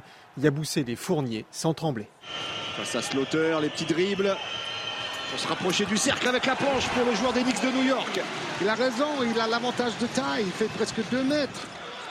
Si l'attaque fonctionne, la défense bétonne. Rudy Gobert dans ses œuvres. Oh là là, le cake, le patrouilleur, Rudy Gobert. La Pologne assommée, la France, elle, parfaitement lancée. Faut y aller. Kokobo pour Thierry Tarpé qui va se régaler là. Boum La bombe avec Thierry Tarpé, messieurs, dames, le plein Tarpé. Première période parfaite, 34-18 à la pause. Place au troisième quart, temps faible des Bleus en huitième et en quart. Pas cette fois, Yaboussélé montre la voie. Un 3 contre 1 qui se profile avec Yaboussélé servi par Thomas Hurtel. Il leur marche dessus à ces Polonais, euh, les Français maintenant. 64-36, 28 points d'avance avant le dernier quart de la démonstration tricolore face à une Pologne résignée. Grâce à une défense exceptionnelle, l'équipe de France l'emporte 95-54 en route pour la finale de l'Euro, la septième de son histoire dans un tournoi international. Michel Taube, ça passe vite? Il est temps pour moi de vous remercier. Je vais accueillir dans quelques minutes de nouveaux invités. On parlera notamment de la réforme de la police judiciaire avec Christophe Corel, ancien policier de la police judiciaire détaché actuellement au ministère de la Justice. A tout de suite sur CNews. Des conditions météo de plus en plus fraîches, mais aussi de plus en plus ensoleillées avec le retour de l'anticyclone par l'ouest, justement, qui donne ce beau temps calme et sec sur toute la façade atlantique. Attention, quelques averses, parfois quelques orages également sur le Grand Est, quelques chutes de neige au-delà de 1500 mètres sur les Alpes et un coup de vent sur la Méditerranée et la Corse en particulier, plus de 100 km à l'heure localement. Au cours de l'après-midi, ça continue à s'améliorer. On a encore quelques averses, parfois des orages sur l'Alsace, la Lorraine. Le vent faiblit progressivement.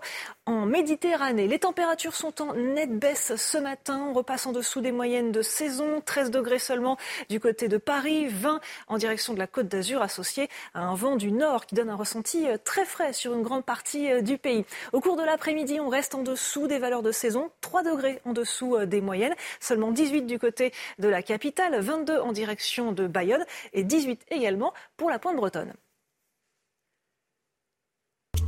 C'était la météo avec Murprotec, spécialiste des diagnostics et traitements contre l'humidité des murs intérieurs.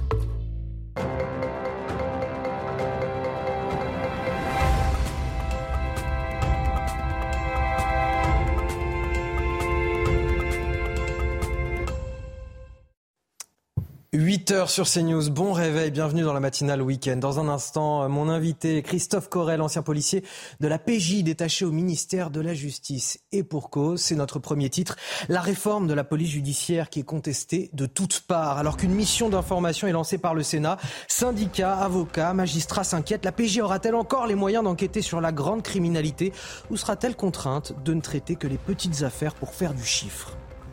Emmanuel Macron proposait cette semaine d'installer les réfugiés dans les zones rurales. C'est ce que s'apprête d'ores et déjà à faire la commune de Calac dans les Côtes d'Armor pour redynamiser son territoire. Seulement voilà, le vivre ensemble, ça ne se décrète pas. Les habitants n'ont pas été consultés. La situation sur place est particulièrement tendue. Deux rassemblements se feront face aujourd'hui dans la ville, ceux qui sont favorables au projet et ceux qui sont contre. Nous serons sur place ce matin. Une statue de l'archange Saint-Michel sera-t-elle bientôt déboulonnée en Vendée, au Sable d'Olonne? La Cour d'appel administrative a, donné raison à une association laïque qui conteste sa présence sur euh, une place publique au nom de la séparation de l'Église et de l'État.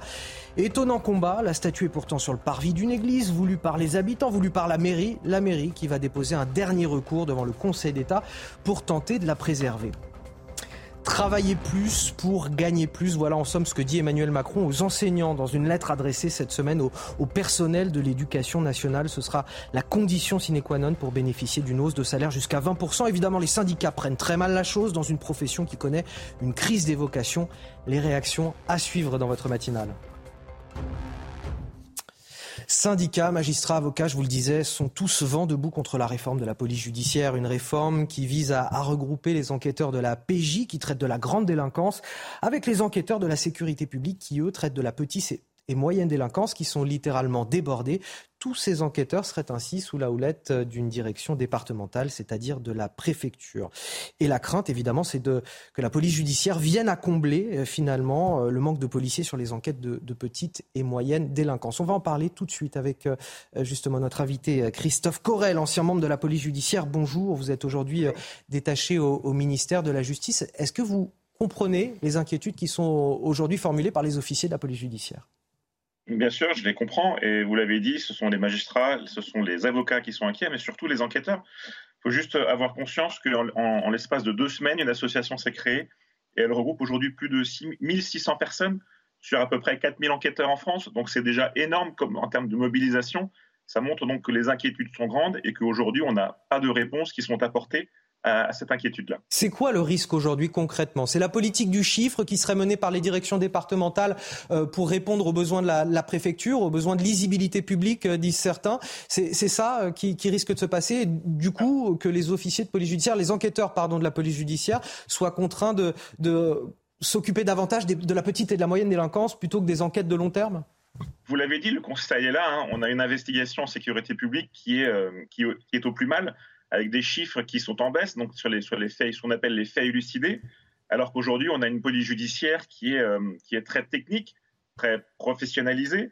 Euh, et aujourd'hui, on voudrait effectivement, euh, c'est ce qui en tout cas, c'est comme ça que c'est vendu, on voudrait utiliser le savoir-faire et l'encadrement de la police judiciaire et la ramener vers la sécurité publique. L'objectif annoncé étant de, de rehausser vers le haut l'investigation de façon générale avec le savoir de la PJ, ce que craignent les enquêteurs, ce que nous craignons, c'est que ce soit le, judiciaire du quotidien qui baisse l'ensemble, en fait.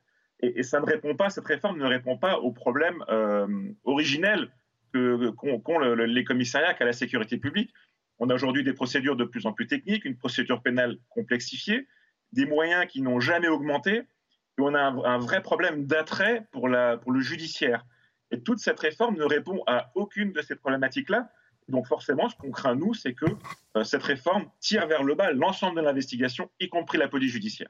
Merci euh, Christophe euh, Corel pour votre témoignage aujourd'hui sur notre antenne. Vous restez avec nous sur CNews dans un instant face à Bigot avec Guillaume Bigot qui est déjà là sur ce plateau, politologue. Bonjour Guillaume. Bonjour, bonjour à tous. Guillaume Perrault, rédacteur en chef de Figaro Vox. Bonjour et merci à vous d'être avec nous. On se retrouve dans un instant sur CNews et sur Europe 1.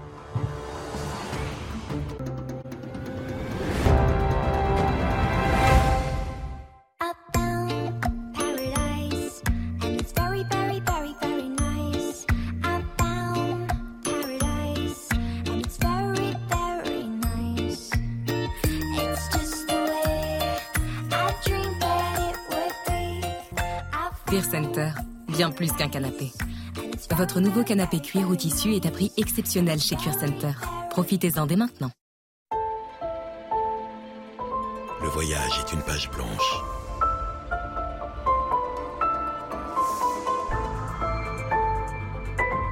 Sa beauté n'est pas de savoir jusqu'où vous irez, mais ce qui vous fait avancer.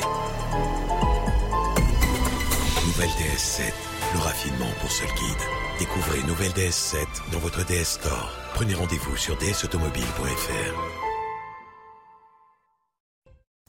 Bonjour à tous et bon réveil si vous nous rejoignez sur CNews et sur Europe à 8h10.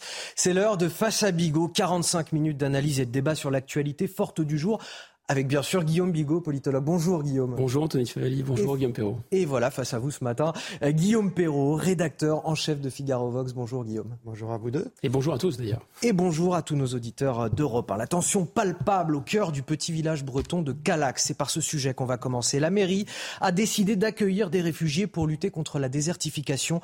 Un accueil à marche forcée qui hérisse la population. Les habitants n'ont pas été consultés. Le projet intitulé Horizon est financé par la fondation Merci, détenue par une famille fortunée. Ce reportage est signé Michael Chailloux.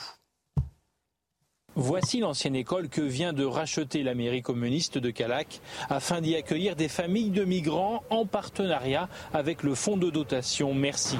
Le bâtiment est situé au cœur du bourg de Calac. C'est l'occasion de le restaurer et de redynamiser une commune qui perd ses habitants. On a ce devoir d'accueil. C'est des gens qu'il faut accueillir. C'est des gens qu'il faut aider. Ça peut faire revivre Calac un petit peu parce que bon, mais il y aura du monde au moins.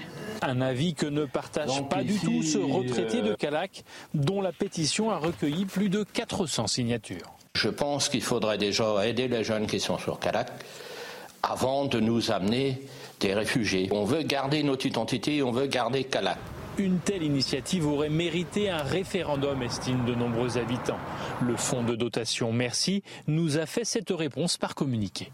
Nous avons pris le temps de présenter notre projet au Calaquois lors d'une réunion publique en avril dernier. Le temps est désormais celui de la mise en œuvre des actions. Pas assez de pédagogie et surtout politisation de l'affaire.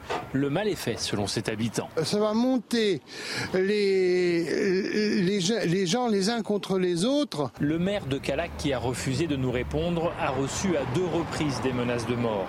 Signe de la tension sur place, samedi pendant la manifestation, les bâtiments publics seront fermés et les activités sportives annulées. Nous avons pris le temps de présenter le projet, dit la, Fondation euh, Merci. Et peut-être que la mairie aurait pu prendre aussi le temps de consulter les habitants de cette ville. Guillaume Bigot. Bah, ça me paraît très caractéristique du remplacement contemporain de la politique par le management, c'est-à-dire euh, euh, on a des techniques consistant à faire avaler dans les entreprises des grandes réformes euh, par exemple une fusion-acquisition, et donc vous appointez un cabinet qui prépare les gens à la transition, au changement, etc., qui écoute tout le monde, et puis ensuite vous l'imposez. Là, c'est un peu le même mécanisme, si vous voulez. Et, cette confusion entre le privé et le public est au cœur de ce sujet, puisque finalement, euh, cette famille fortunée qui a décidé de se lancer dans la philanthropie et au service d'une cause qui est euh, assez noble, finalement, s'intéresser aux réfugiés, aider les réfugiés, il n'y a aucun problème avec ça. Le seul problème, c'est que là, ça implique le destin d'une commune et que euh, les habitants de la commune, euh, on ne les a pas, on les a pas sollicités, on leur a pas demandé leur avis. Et c'est une, c'est un projet de long terme, si vous voulez. Donc ils font ce qu'ils veulent de leur argent, mais peuvent-ils en réalité euh, transformer la physionomie d'un village? De plus, on dit que c'est politisé parce qu'il y a une réaction. Mais attention, la politisation était bien en amont, puisqu'il y avait des subventions publiques qui ont été allouées et débloquées. Ça nous amène à une question qui est quand même assez surprenante dans cette affaire. C'est pourquoi, s'il y a des zones répulsives, et il y en a parce qu'elles se vident de leurs jeunes, parce qu'il y a un vieillissement de la population, apparemment à Calac, 2200 âmes, magnifique euh, commune des Côtes d'Armor, il y a 18% de taux de chômeurs.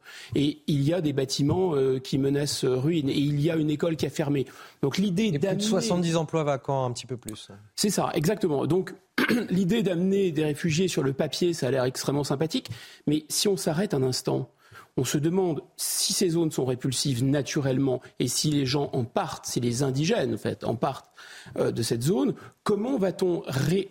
Euh, enfin d'une certaine façon non pas obligé, mais comment va-t-on permettre à des gens de l'extérieur et à des réfugiés des étrangers, en l'occurrence, de s'y installer? Ce qui veut dire qu'en fait, on va déployer des moyens, débloquer des crédits, mettre en œuvre, euh, disons, une énergie qui est à la fois, je répète, une énergie privée, une énergie publique, mais cette fois-ci parce qu'il y a des réfugiés.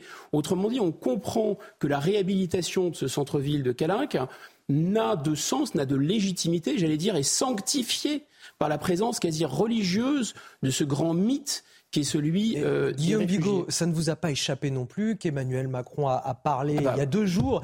Et effectivement, ça se télescope avec euh, ce qui s'est passé dans, dans, ce village. C'est-à-dire que le chef de l'État a annoncé qu'à partir, avec la loi Asile et Immigration euh, début 2023, le projet de loi, euh, il, il, entend pouvoir faire installer des réfugiés dans les milieux ruraux pour redynamiser ces régions, ces territoires en déclin, dit-il. Bah c'est ça, ça se télescope avec...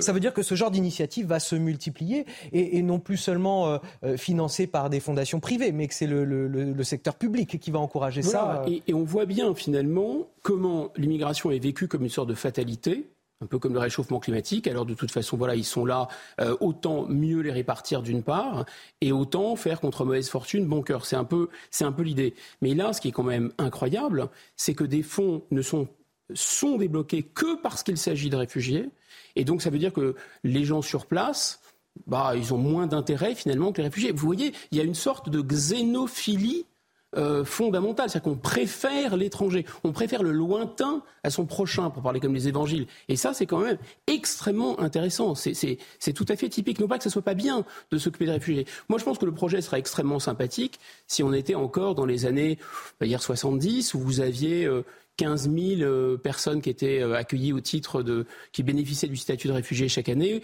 En 2019, il y en a eu 170 000. Donc le problème aussi, c'est qu'on sait bien que ce statut de réfugié, il est euh, accordé non seulement de manière extrêmement extensive maintenant, et plus seulement pour les combattants pour la liberté comme en 1946, mais en plus d'être accordé de manière extrêmement large, la plupart des gens qui, ne l'obtiennent pas, on le sait, restent sur, sur le territoire français.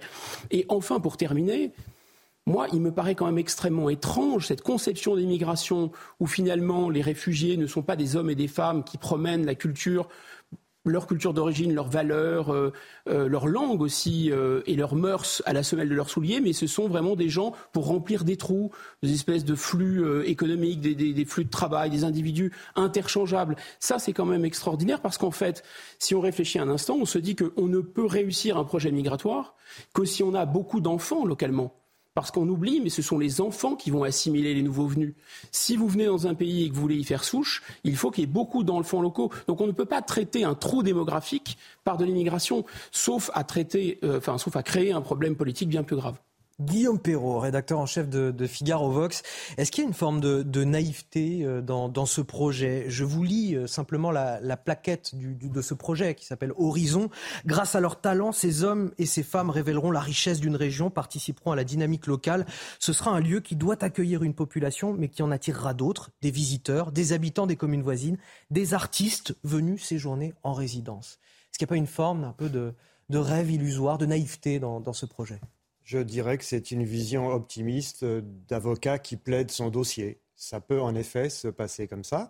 Ça peut avoir, les choses peuvent prendre une tournure euh, euh, beaucoup moins heureuse.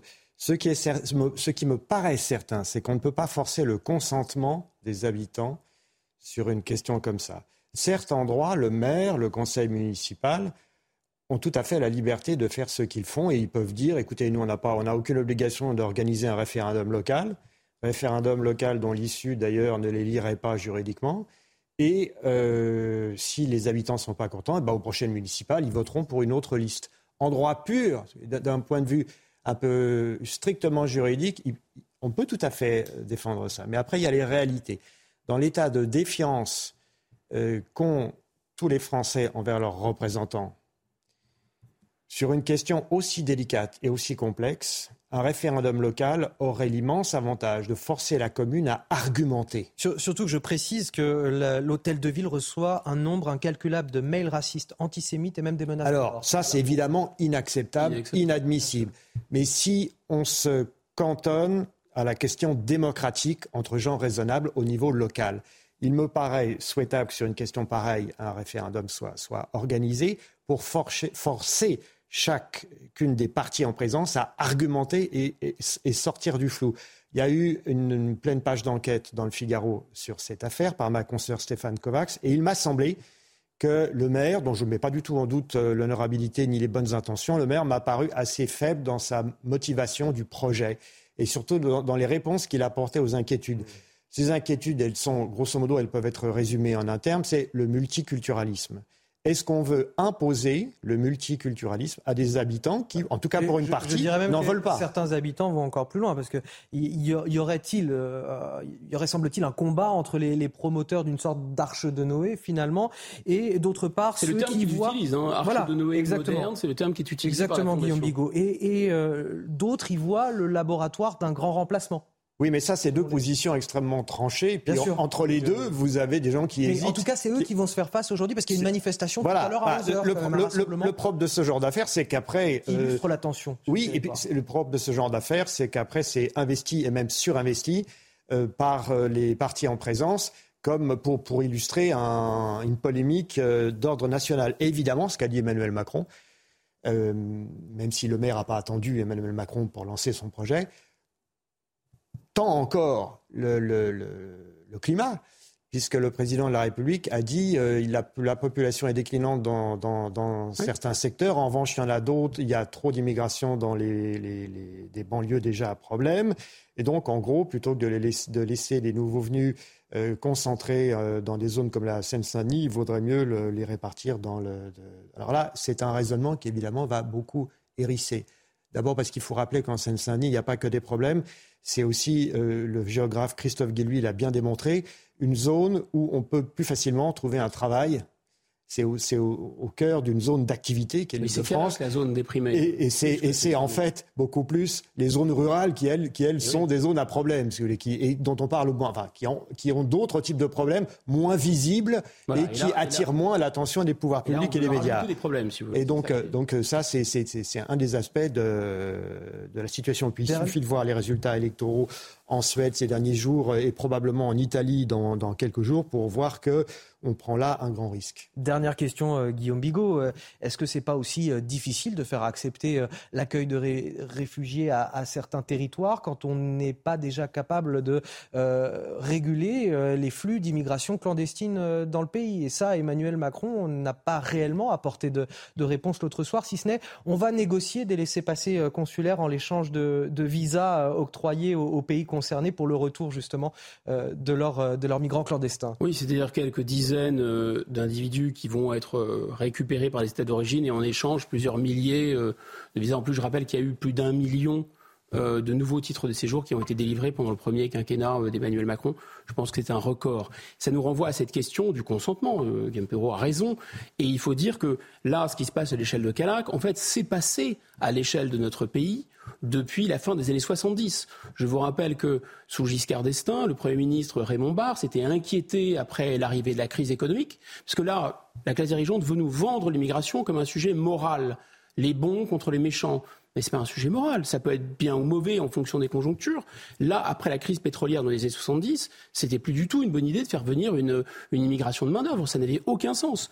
Et là, tout de suite, le gouvernement s'est heurté là en l'occurrence au Conseil d'État, puis au Conseil constitutionnel, puis maintenant à toutes sortes de cours et toutes sortes de traités, de sorte que les Français n'ont pas leur mot à dire et n'ont jamais eu à se prononcer depuis les années fin des années 70 jusqu'à aujourd'hui, où la physionomie du pays s'est totalement transformée, où les conditions, les trois conditions simples pour que l'immigration soit un succès, je le rappelais tout à l'heure, c'est qu'il faut qu'il y ait une démographie forte, parce qu'il faut qu'il y ait des enfants locaux qui assimilent les, nouveaux venus, les enfants nouveaux venus. C'est plus le cas. Deuxièmement, il faut une confiance en soi extrêmement forte. Il y a une inquiétude identitaire pour toutes sortes de raisons. Il faut être très patriote, comme l'était la France avant, les États-Unis, l'Australie, pour assimiler des nouveaux venus. Il faut être fier de soi et pas dans le doute. Et troisièmement, il faut une croissance économique forte pour qu'ils trouvent des emplois. Aucun de ces trois moteurs, enfin ces trois moteurs sont arrêtés. Et c'est précisément le moment où les moteurs sont arrêtés qu'on fait venir un million de personnes en plus de, les cinq dernières années. Oui, donc c'est complètement fou. En fait, il n'y a pas de consentement, mais surtout, ce qui me fascine dans cette histoire, vous avez raison de lier euh, le, laboratoire un peu foutraque du, vivre ensemble irénique qu'est Calac et euh, l'allocution de M. Macron. En fait, ce qu'on comprend entre les lignes, c'est qu'on est une situation inversée par rapport aux propos que tenait Jean-Marie Le Pen dans les années 80-90. Dans les années 80-90, Jean-Marie Le Pen disait Moi, je parle, enfin, je dis tout haut ce que les Français pensent tout bas sous-entendu de l'immigration.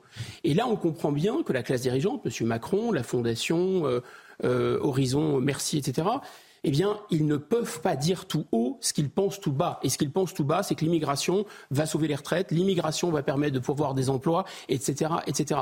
Donc, on va effectivement vers un divorce euh, qui va être brutal, je pense, entre la classe dirigeante et les élites. Allez, nous sommes toujours avec euh, Guillaume Bigot, politologue, et Guillaume Perrault, euh, rédacteur en chef de Figaro Vox. Autre question que je voulais aborder avec vous ce matin. Une statue de l'archange Saint-Michel sera-t-elle déboulonnée au nom de la laïcité? Ça fait plusieurs mois qu'on vous parle du sort de cette statue des, Sables d'Olonne en Vendée, placée sur le parvis de l'église Saint-Michel. Seulement, voilà, cette statue, elle pose problème à une association au nom de la séparation de l'église et de l'État. Elle a porté un, un recours au tribunal administratif qui lui avait donné raison en décembre dernier. Et là, c'est la Cour d'appel qui a confirmé cette décision de retirer la statue de l'archange. La mairie n'a pas dit son dernier mot. Elle veut que cette statue reste. Elle entend porter l'affaire devant le Conseil d'État, la plus haute juridiction administrative. Écoutez l'avocat de la mairie, justement. Il s'agit de maître Guillaume Glénard. La commune des Sables d'Olonne euh, va se pourvoir en cassation devant le Conseil d'État. Euh, il s'agissait ici simplement d'un arrêt euh, de la Cour administrative d'appel. Donc il y a une voie de recours qui est tout à fait possible. Et euh, ce qu'espère la commune des Sables d'Olonne, ce qu'espère le maire des Sables d'Olonne, ce qu'espèrent les habitants, euh, la plupart des habitants des, Sables d'Olonne, c'est que euh, cette affaire va se terminer de manière raisonnable et que le Conseil d'État reconnaîtra le, caractère traditionnel de cette statue. Cette décision de la Cour d'appel, c'est euh, la victoire de qui, de quoi? J'ai du mal à, comprendre l'essence de ce combat d'une association pour une statue qui est située déjà sur le parvis d'une église. Euh, ce n'est pas n'importe quelle place de la ville non plus, et ça fait partie aussi euh, du patrimoine culturel, historique. Bah, c'est-à-dire qu'il y a quand même quelque chose de très très étrange, c'est qu'il y a une sorte de réactivation de l'esprit, pardon pour l'expression, bouffeur de curé de la fin du 19e siècle au moment de la séparation de l'Église et de l'État. Voilà, c'est-à-dire qu'une vision très vindicative de la laïcité, alors que les églises sont vides. Et alors que l'Église euh, catholique ne représente aucune espèce de, euh, de, de menace politique, de, volonté d'emprise sur la société. Vous voulez dire qu'il y a peut-être d'autres combats à mener pour la laïcité en France que ah, celui-là Je, pense qu'on est face à ce que Marx euh, décrivait comme frapper sa grand-mère. C'est-à-dire que c'est parce que l'Église est à terre, le catholicisme est à terre et, finalement n'est plus tellement vivace, que certains se déchaînent euh, contre disons, les traces, un peu les traces mnésiques, les traces historiques, les traces culturelles dans le patrimoine. Parce que là, allons-y. Donc ça veut dire que la place Saint-Michel à Paris, c'est un scandale. Peut-être falloir déboulonner la statue de Saint-Michel sur la place Saint-Michel. Ça veut dire que euh, euh, Notre-Dame de la Garde à Marseille, qu'est-ce qu'on en fait? Euh, euh, il y a une grande statue qui s'appelle Notre-Dame de France au Puy-en-Velay. Mais qu'est-ce qu'on va en faire? Enfin, comment va-t-on effacer toute trace euh, de Saint-Louis, de la place Saint-Augustin, enfin de tout l'héritage en fait judéo-chrétien et pourquoi pas grec et pourquoi pas romain, français? Enfin, c'est complètement fou. Bon, donc là, il y a une espèce de volonté d'avoir un pays qui serait une page blanche, qui serait un pays absolument neutre, qui n'aurait plus de un arbre sans sève, si vous voulez, sans sans héritage culturel, quand bien même cet héritage culturel, je le répète, s'il est chrétien et catholique, il n'est plus vivace. Mais on peut se poser la question, pourquoi il y a cette animosité? Bah, Moi, je pense que ça exprime deux choses. Ça exprime en fait une honte. C'est-à-dire que les partisans de la laïcité ont honte qu'il y ait un autre esprit, disons, de conquête religieuse triomphant, agressif, qui menace les fondements de la laïcité, qui s'appelle l'islamisme. Et lui, eh bien, effectivement, les juges vont se déchaîner contre une statue euh, de Saint-Michel et la faire retirer. Par contre, euh, quand euh, l'islamisme avance dans les crèches, dans les écoles, dans les piscines, et exige et arrache comme ça des petits morceaux et des lambeaux de la chair laïque de la France, il ne bronche pas, il ne pipe pas mot. Donc je pense que c'est soit l'expression d'une peur, ces gens sont des lâches, soit l'expression d'une honte. Quoi qu'il en soit, vous nous dites, Guillaume Bigot, il y a deux poids, deux mesures, c'est ça? Ah bah On est dans un esprit totalement... De la part de la justice administrative. Oui, c'est important de comprendre que ça veut dire quelque chose d'autre que ce que ça dit. Je pense qu'il faut l'interpréter comme ça, c'est-à-dire se déchaîner contre une Église catholique qui ne représente malheureusement plus une force importante dans le, dans le pays, on aura probablement euh, besoin. Et de l'autre côté, euh, c'est pour mieux faire oublier euh, qu'on laisse une menace réelle, bien réelle et bien vivace, celle-là, contre, contre la laïcité avancer. Dans quelques secondes, il sera 8h30 sur CNews et sur Europe 1. C'est l'heure du rappel de l'actualité. C'est avec vous, Elisa Lukavski. Emmanuel Macron euh, se rendra à Londres demain soir, euh, un déplacement avec son épouse Brigitte, à l'invitation du roi Charles pour un dîner. Le président a précisé qu'il serait évidemment un présent pour les funérailles de la reine le lendemain. Il remettra au roi Charles au roi Charles III pardon, un album photo des visites d'Elisabeth II en France, de Londres. Il se rendra directement ensuite lundi à New York pour participer à l'Assemblée générale annuelle des Nations Unies qui aura lieu jusqu'à mercredi. Du football, mais sur le terrain judiciaire. L'international Aminata Diallo a été mise en examen hier pour violence aggravée et association de malfaiteurs.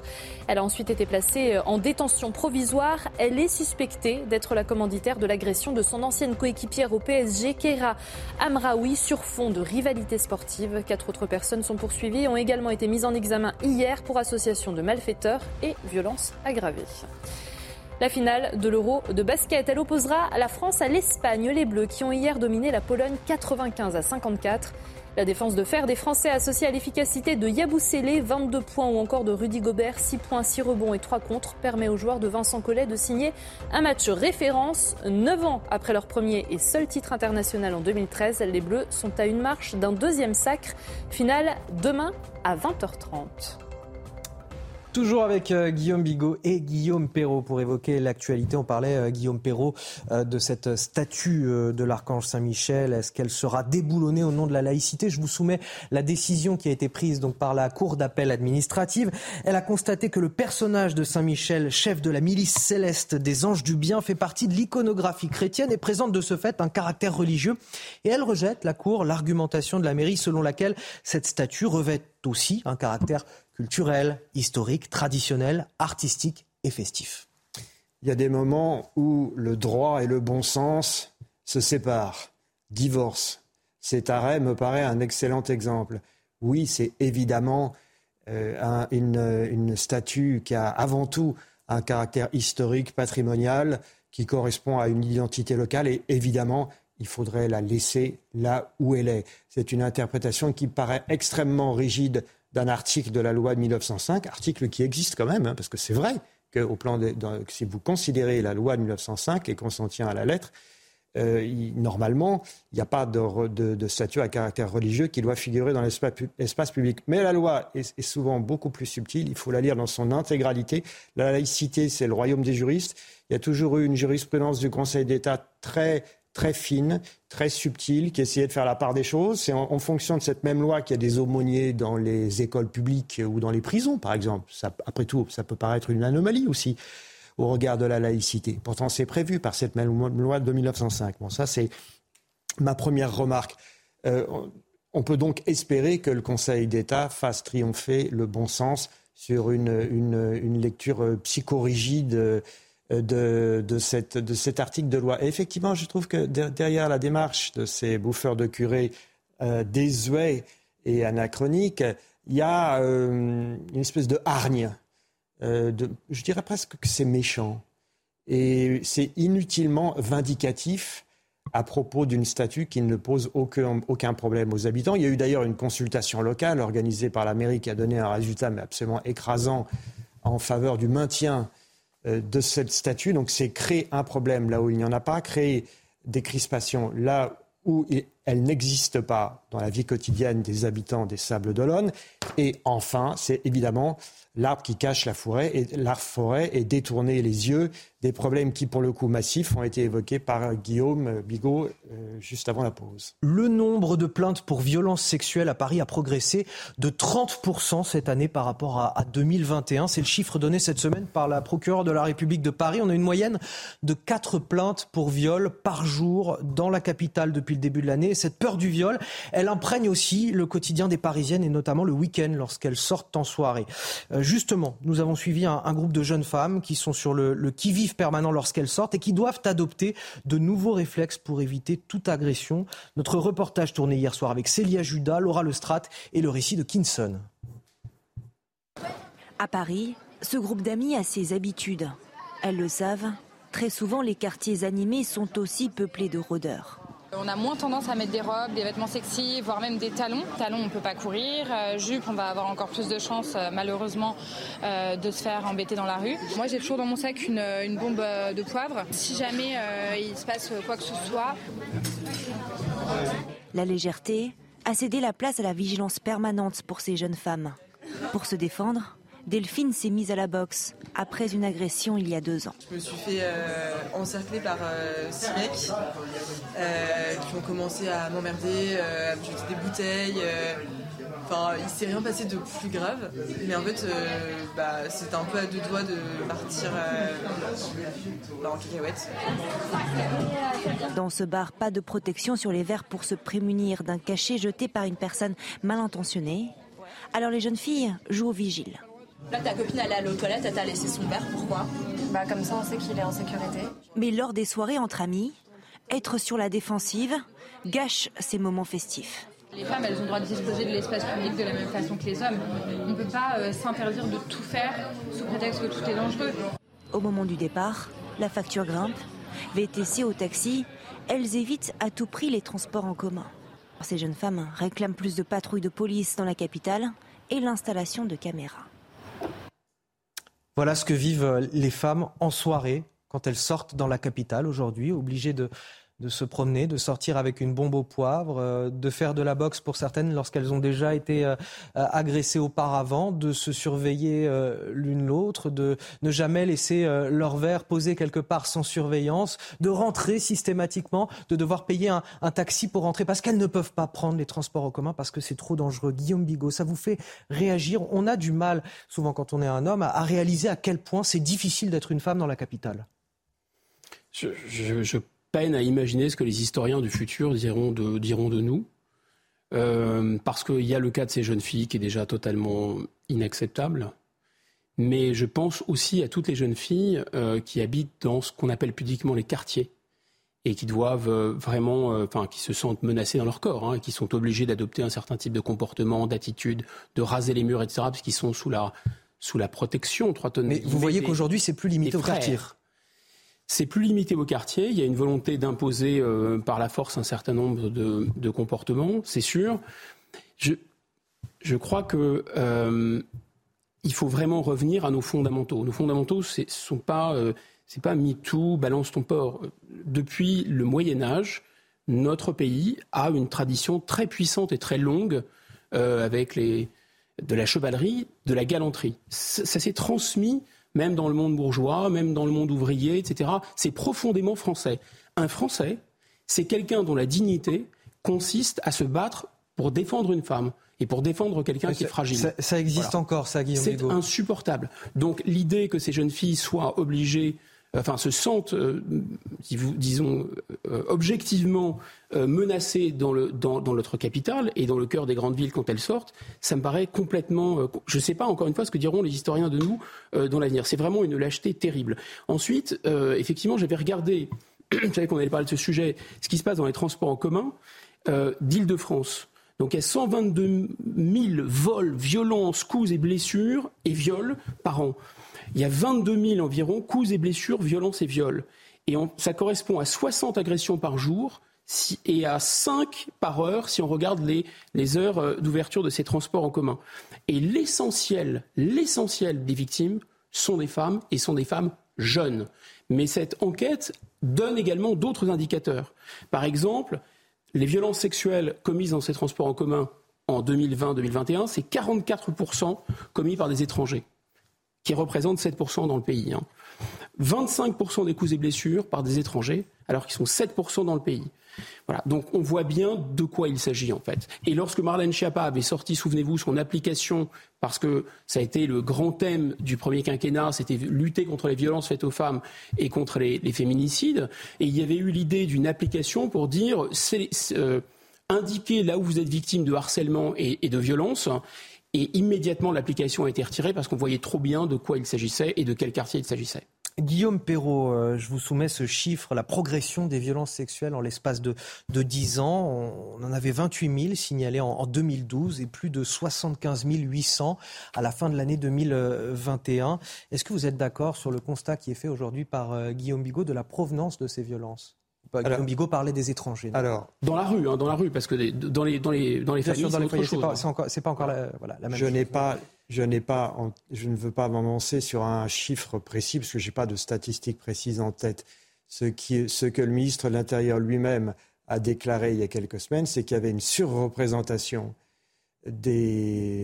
d'auteurs étrangers dans les actes de, de, délinquance ou de criminalité en France dans les grandes agglomérations. Il a donné des chiffres pour Paris, je crois que c'était Lyon aussi, alors les chiffres évidemment différaient un peu selon que c'était Paris ou Lyon. Enfin, il y avait, il y, avait ce qui est absolument euh, documenté, établi, avéré, c'est qu'il y a une surreprésentation euh, parmi les, personnes mises en cause euh, pour fait de délinquance ou de criminalité de personnes étrangères. Voilà ce que l'on peut dire. S'agissant des tentatives de viol ou des viols, je ne sais pas. Je ne peux pas être plus précis sur ce point-là parce que je n'ai pas de chiffres en tête. Comment on assure aujourd'hui la protection des femmes qui sortent dans la capitale? Bah, Déjà, il est fait, nous sommes tous d'accord pour dire qu'il est effarant, consternant qu'on en soit là. Moi, j'ai des exemples autour de moi de jeunes femmes qui ont acheté des tasers. Vous savez, ces, ces pistolets avec lesquels vous pouvez... Euh, euh, donner une décharge électrique à un agresseur. Alors, euh, selon le temps que vous passez au contact, plus c'est, si c'est jusqu'à une seconde, il paraît que ça peut vraiment étourdir euh, fortement ah l'agresseur. C'est des sujets de conversation entre, femmes, entre jeunes femmes aujourd'hui à Paris. On en est, le danger on en est là. complètement intériorisé. Il est, oui, il est intériorisé. Et il, est, il, est, il est certain que la façon de se vêtir, le, le, le choix d'emprunter ou non les transports en commun à, telle heure, à telle ou telle heure, le fait d'être dans la rue euh, dans tel ou tel quartier ne peut qu'être influencé par euh, des mauvaises expériences personnelles, voire des traumatismes, et puis, euh, des faits qu'on nomme à tort des faits divers, parce qu'il y a une pointe de condescendance dans cette expression de faits divers. On a bien vu des affaires de viol dans l'espace public à Paris cet été. Euh, et, ça n'a fait qu'illustrer. Exactement, voilà. Ça n'a, ça n'a, ça n'a fait que. viols de rue euh, cet été. alors, euh, ça, on va nous dire oui, mais c'est à 2 h du matin, d'accord, mais il y en avait un qui était en plein cœur de Paris, quasiment en face de la préfecture de police. Ça fait 26 de trop. Hein. Guillaume Bigot. oui, de, un dernier mot là-dessus et on passe à la suite. J'insiste sur un point, on ne juge jamais, jamais des individus à partir de communautés, jamais des communautés à partir des individus. Bien sûr que s'il y a une surreprésentation d'un certain type d'immigration dans ces, dans ces faits-là, et des étrangers, Bien évidemment, ça ne veut pas dire que tous les étrangers ou, etc., etc. Bon, non, mais c'est bien de le rappeler effectivement. C'est très important. De la même façon qu'il peut tout à fait y avoir des agressions commises euh, par des Français euh, dits dessous. Je déteste cette expression, enfin passons. Et je pense qu'il y a effectivement un lien qu'établit par exemple un Kamel Daoud, qui est euh, qui est un, un, formidable romancier algérien, qui explique bien la frustration euh, sexuelles qui règnent euh, dans, certaines terres d'islam et qui font que le rapport à la femme, le rapport à la femme dans l'espace public n'a rien à voir. Mais il ne faut pas non plus être simpliste. Ce n'est pas que une explication de type l'islamisme qui porte cette vision très négative de la femme et, euh, et en même temps cette culture qui dévalorise la femme, c'est aussi le fait que ces gens, et je pense aux mineurs isolés par exemple, ce sont des gens qui sont très déboussolés déjà dans leur pays. Donc il y a un autre biais de sélection en plus. Allez, on avance. Une mairie écologiste qui finance des ateliers de formation à la désobéissance civile. Très concrètement, c'est la désobéissance à la loi. Ces, ateliers sont organisés ce week-end par une association subventionnée par la ville de Poitiers et cela suscite la colère de la préfecture et de l'opposition. Ils réclament l'arrêt des subventions à cette association. Les explications, Yann Effelé. Un thème du week-end crée la polémique, celui de la résistance. Dans le programme établi par l'association Alternativa figure une formation à la désobéissance civile, avec notamment des activistes de Greenpeace. Et le lendemain, un débat sur les actions violentes et non violentes. Un dispositif qui fait réagir le préfet de la Vienne. Il demande à la maire écologiste de Poitiers d'annuler ses subventions pour l'événement. Ces ateliers de désobéissance civile sont manifestement incompatibles avec le contrat d'engagement républicain, considérant qu'ils inciteraient à un refus assumé et public de respecter les lois et règlements. La maire de Poitiers persiste et maintient son soutien. Rien d'illégal pour elle, contrairement à ce qu'affirme la préfecture. Cette affirmation semble bien disproportionnée. Alternativa organise deux journées ouvertes, familiales et largement fédératrices, non violentes et sans aucun risque de trouble à l'ordre public. La maire va jusqu'à inciter ses habitants à y participer dans un communiqué. Une situation incompréhensible pour cet élu d'opposition. La question, elle ne porte pas tant euh, sur le village et sur euh, le soutien à des associations qui luttent contre le réchauffement climatique, il faut être clair. La limite, c'est de ne pas subventionner, de ne pas soutenir ni financièrement ni moralement euh, des associations qui appellent à désobéir à la loi. Ces ateliers de désobéissance civile ne sont pas une première. Alternativa les organise depuis plusieurs années lors de ces rassemblements. Guillaume Bigot, c'était la dernière polémique qui nous manquait de la part d'une mairie écologiste?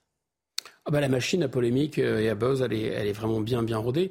C'est un cas euh, assez effectivement savoureux, mais c'est pas le seul. Enfin, il y a quand même depuis longtemps euh, dans notre pays des subventions publiques accordées à des islamistes qui détestent l'ordre républicain. Il y a le ministère de l'Intérieur qui feint de vouloir agir contre les clandestins, mais qui, de, le même ministère de l'Intérieur, subventionne assez largement des associations qui aident euh, des migrants en situation irrégulière à porter plainte contre l'État lui-même. Donc ce système de Mao, comme disait Mao Tse-tung, bombarder les états-majors, c'est-à-dire que l'autorité donne l'ordre de se saboter elle-même, bah, c'est maintenant un grand classique. D'une certaine façon, le, le poisson pourrit toujours par la tête. Si vous avez des chefs d'État qui se réunissent aux Nations Unies et qui écoutent une gamine de 13-14 ans leur hurler dessus et qu'ils applaudissent à tout rompre, après, euh, je dirais. Bon, est-ce que cela dit euh, la comparaison Non, mais qu'il leur hurle dessus et qu'il les engueule. C'est-à-dire que je pense que la, la, la cause de, de Mme Thunberg est je tout sais à pas fait... si c'est la, la, ah bah, you should be ashamed, etc. Enfin, je vais pas vous refaire le, le truc. Mais effectivement, il y, a, y, a y, a, y, a, là, en tout cas, dans cette euh, initiative, dans cette association qui, qui, qui organise euh, des ateliers sur la désobéissance civile, le, le concept même de désobéissance civile pose problème. C'est on, est, on, on rompt le, le contrat d'engagement républicain quand on est... Oui, mais ce que je veux dire, c'est qu'il faut être conséquent. C'est-à-dire que si vous faites la promotion d'idées qui sont radicales, par exemple que euh, jeudi prochain, le monde va s'écrouler, il faut en tirer les conséquences. Il faut être conséquent dans la vie. Mmh. Donc vous ne pouvez pas tenir d'un coup, d'une part, un discours radical et ne pas en tirer des conséquences.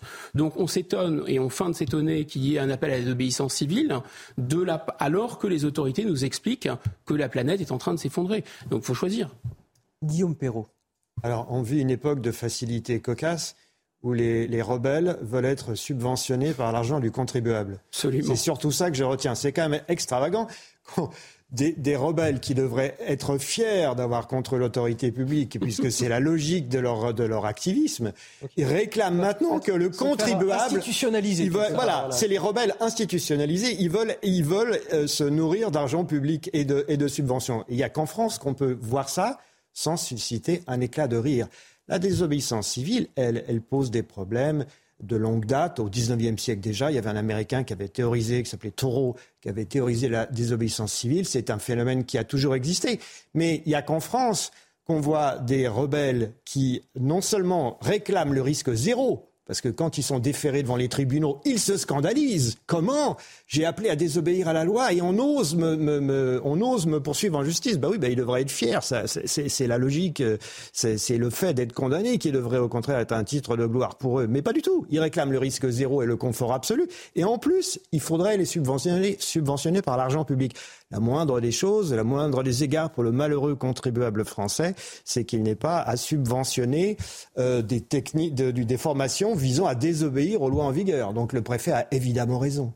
Emmanuel Macron qui adresse une lettre aux enseignants pour expliquer la révolution copernicienne, je cite, qu'il souhaite engager dans l'éducation nationale. Mais ce qui a tout particulièrement retenu euh, l'attention des professeurs dans cette lettre, c'est la question des rémunérations dans un métier je le rappelle, on a quand même du mal à recruter. Et là, pour les syndicats, l'ambiguïté demeure. Regardez, écoutez ce que dit Emmanuel Macron. Tous les enseignants qui le souhaitent pourront en effet s'engager dans des missions supplémentaires, par exemple du remplacement, du suivi, du suivi individualisé, de l'accompagnement à l'orientation ou à l'insertion professionnelle ou des tâches de coordination. Ce travail, que beaucoup d'entre vous accomplissent déjà, dit le chef de l'État, sera désormais reconnu et rémunéré. L'augmentation du salaire des enseignants qui accepteront ce pacte pourra ainsi aller jusqu'à 20%. Et là, ça passe plutôt mal pour les syndicats. Je vous propose d'écouter ce que nous dit euh, Jean-Rémy Girard, président national du SNALC, le syndicat des personnels de l'éducation nationale. Il va falloir arrêter avec le travailler plus pour gagner plus, hein, ce qui est en fait euh, ce pacte.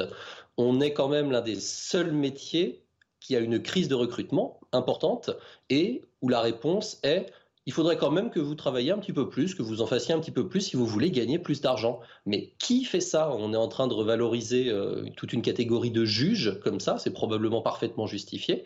Pourquoi les enseignants euh, sont toujours soupçonnés par euh, le pouvoir, et visiblement par le président de la République, d'être des fainéants? Parce que quand on dit qu'il faut faire un pacte pour gagner plus d'argent, ça veut bien dire que visiblement aujourd'hui, on ne travaille pas assez.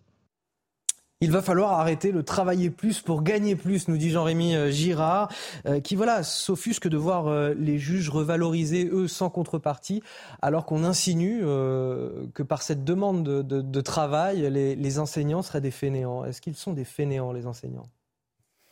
Non seulement ce ne sont pas des, fainéants, mais je pense que c'est un métier qui, pour être bien fait, nécessite vraiment un travail de préparation important, euh, de réfléchir à la manière dont on va enseigner, euh, corriger des copies. Enfin, pour moi-même, avoir été enseignant, bien sûr que c'est un véritable travail euh, et que je pense qu'on bosse sûrement plus que chez McKinsey.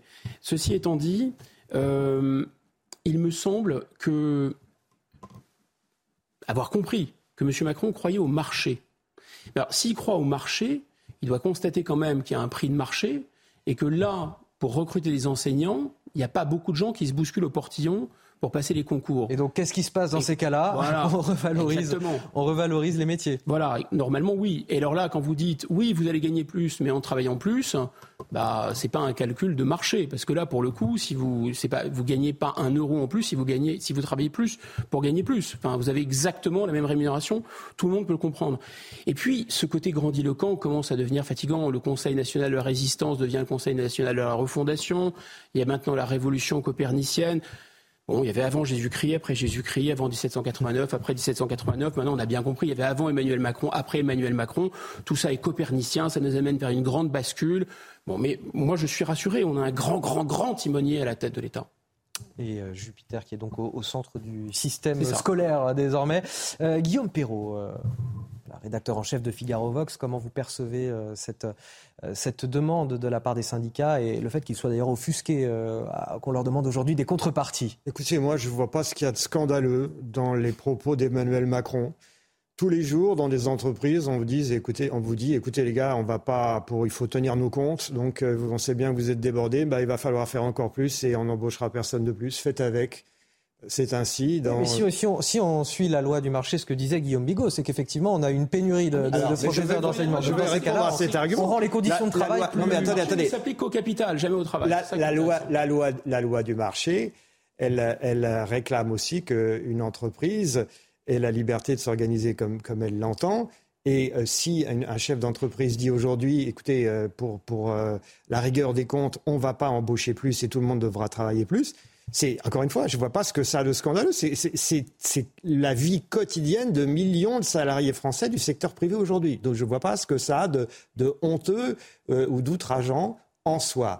En revanche, en revanche, c'est pour ça que je, suis surpris et, par la déclaration du, syndicaliste que je connais un peu, euh, que nous venons d'entendre, parce que d'ordinaire, je le trouve plus mesuré et plus inspiré. Mais là, visiblement, il a eu une réaction épidermique euh, à cause de la comparaison, parce que dans la fonction publique, tout le monde se compare et se jalouse, hmm. avec les euh, magistrats, du corps judiciaire qui ont été augmentés de façon, je dirais, discrétionnaire. Là, il y a un geste vraiment souverain. Brutalement, il y a 1000 euros brut qui tombent. Et ça a surpris tous les fonctionnaires tous les corps de l'État. Et c'est vrai que moi, personne n'est capable de dire pourquoi brutalement une somme aussi, aussi importante est affectée indistinctement à tous les magistrats du corps judiciaire, que oui ou non ils soient exposés personnellement, enfin qu'il y ait une surcharge de travail personnel ou non. Donc que voulez-vous avec une décision aussi maladroite alors que la veille on vous disait c'est pas possible, bah finalement le lendemain ça devient possible. Il est inévitable que les syndicats de tous les autres euh, corps en tirent argument pour défendre leur boutique. Ça je comprends, c'est humain. Mais j'y reviens sur le principe, ce qu'a dit Macron ne me paraît en aucun cas choquant. Quelques secondes pour finir, Guillaume Bigot?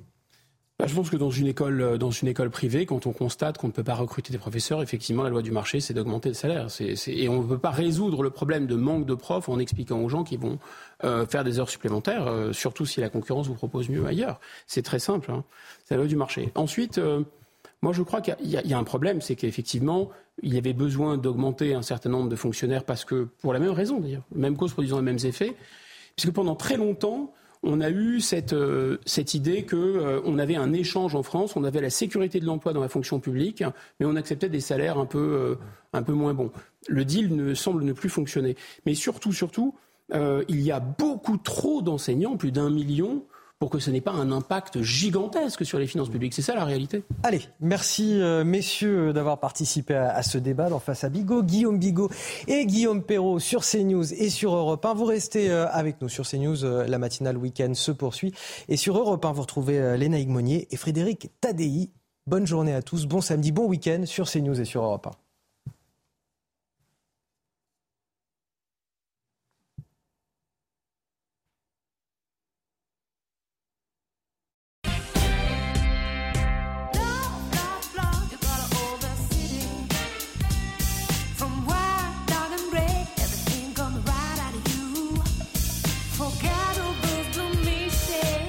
La vie est plus belle en couleur. Citroën C3 est à partir de 199 euros par mois sans apport. Avec garantie et assistance offerte pendant 4 ans. En ce moment, découvrez Citroën C3L, édition limitée. Portes ouvertes ce week-end. Des conditions très lumineuses au niveau du ciel, mais de plus en plus fraîches, euh, par contre, avec une belle chute des températures. En ce qui concerne cette matinée, le temps s'améliore nettement sur tout l'arc atlantique. Attention quand même aux quelques averses, et parfois orageuses d'ailleurs, qui persistent sur la façade est, les Vosges, le Jura, l'Alsace, la Lorraine. Quelques chutes de neige assez faibles sont possibles encore ce matin, au-delà de 1500 mètres sur le nord des Alpes. Et attention au vent en Méditerranée. C'est un véritable coup de vent avec un fort Mistral tramontane, mais surtout un fort vent d'ouest sur la Corse jusqu'à 100 km à l'heure, voire même plus sur les caps euh, exposés. Au cours de l'après-midi, ça continue à bien s'améliorer sur l'ensemble du pays plein soleil quasiment partout avec encore un petit peu d'instabilité sur la Lorraine, sur l'Alsace. Quelques orages sont possibles. Le vent est toujours fort en Méditerranée, mais il régresse quand même un peu au fur et à mesure de la journée. Les températures sont en chute libre. Elles descendent nettement par rapport aux jours précédents avec un flux de nord qui s'installe et un, un vent très frais qui donne vraiment un ressenti frisqué sur la France. 13 sur Paris, une vingtaine de degrés sur la Corse ou encore sur le littoral méditerranéen. En cours de l'après-midi, on reste en dessous des valeurs de saison, un 3 à 4 degrés en dessous des moyennes, avec 18 sur Paris, 17 sur Lille, 22 sur Bayonne, une vingtaine de degrés également sur les régions centrales et 31 degrés pour Cap Corse. C'était la météo avec Murprotec, spécialiste des diagnostics et traitements contre l'humidité des murs intérieurs.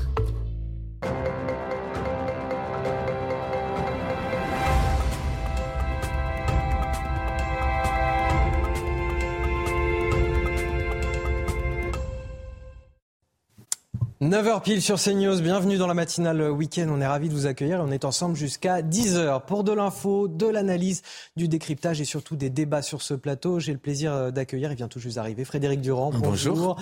Euh, vous êtes euh, directeur de la revue L'Inspiration politique et face à vous, Guillaume Bigot qui nous fait le plaisir de rester. Guillaume Bigot, politologue, les titres de votre journal de 9h. Emmanuel Macron proposait cette semaine euh, d'installer euh, les réfugiés dans les zones rurales. C'est ce que s'apprête d'ores et déjà à faire la commune de Calac dans les Côtes d'Armor pour redynamiser son territoire. Seulement voilà, le vivre ensemble, ça ne se décrète pas. Les habitants n'ont pas été consultés. La situation sur place est particulièrement tendue.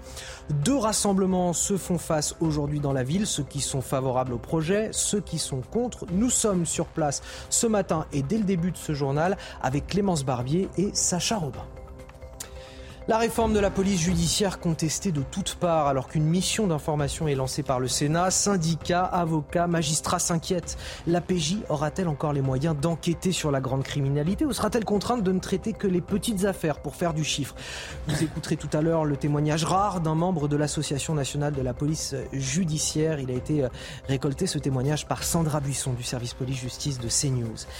Une statue de l'archange Saint-Michel sera-t-elle bientôt déboulonnée en Vendée au sable la Cour d'appel administrative a, donné raison à une association qui conteste sa présence sur une place publique au nom de la séparation de l'Église et de l'État.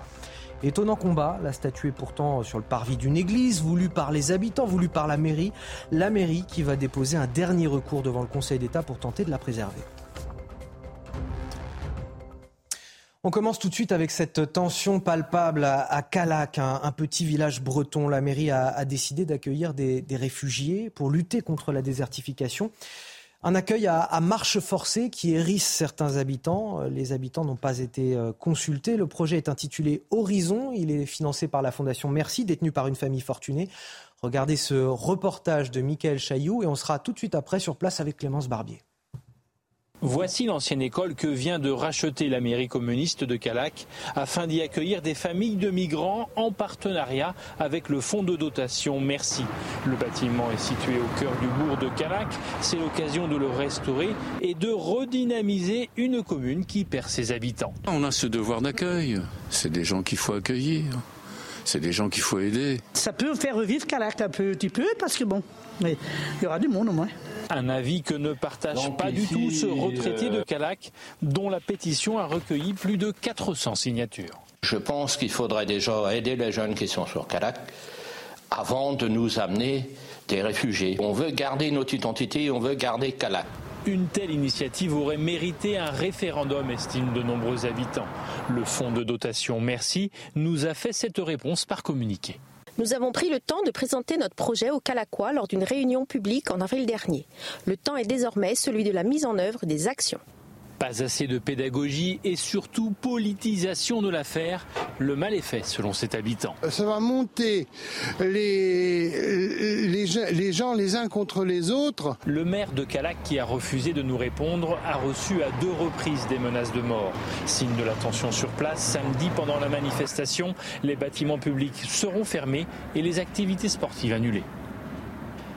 Et justement, nous sommes sur place avec euh, Clémence Barbier et Sacha Robin. Bonjour euh, Clémence. Aujourd'hui, deux rassemblements, on vient de l'entendre, ont lieu dans la commune. Ceux qui sont favorables au projet et bien sûr, en face, ceux qui s'y opposent.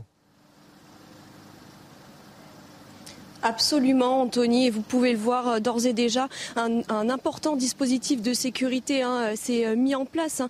Et vous le voyez, il y a des gendarmes, une vingtaine de camions hein, de, CRS, et tous sont prêts à encadrer ces deux manifestations. Alors vous l'avez dit, la première à l'initiative du parti Reconquête, opposé à, ce projet d'accueil de, de familles de réfugiés, et le second, une contre-manifestation organisée par des organismes de gauche qui, eux, sont en faveur euh, de ce projet. Ces deux manifestations vont débuter à la même heure, à 11h. La première euh, derrière donc euh, la mairie qui se trouve juste ici derrière moi, l'autre à seulement quelques mètres d'ici.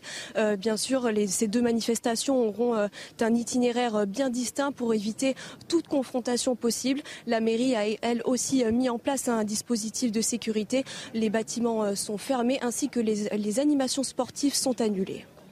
Merci à vous euh, Clémence Barbier, merci également à, Sacha Robin qui est derrière euh, la caméra.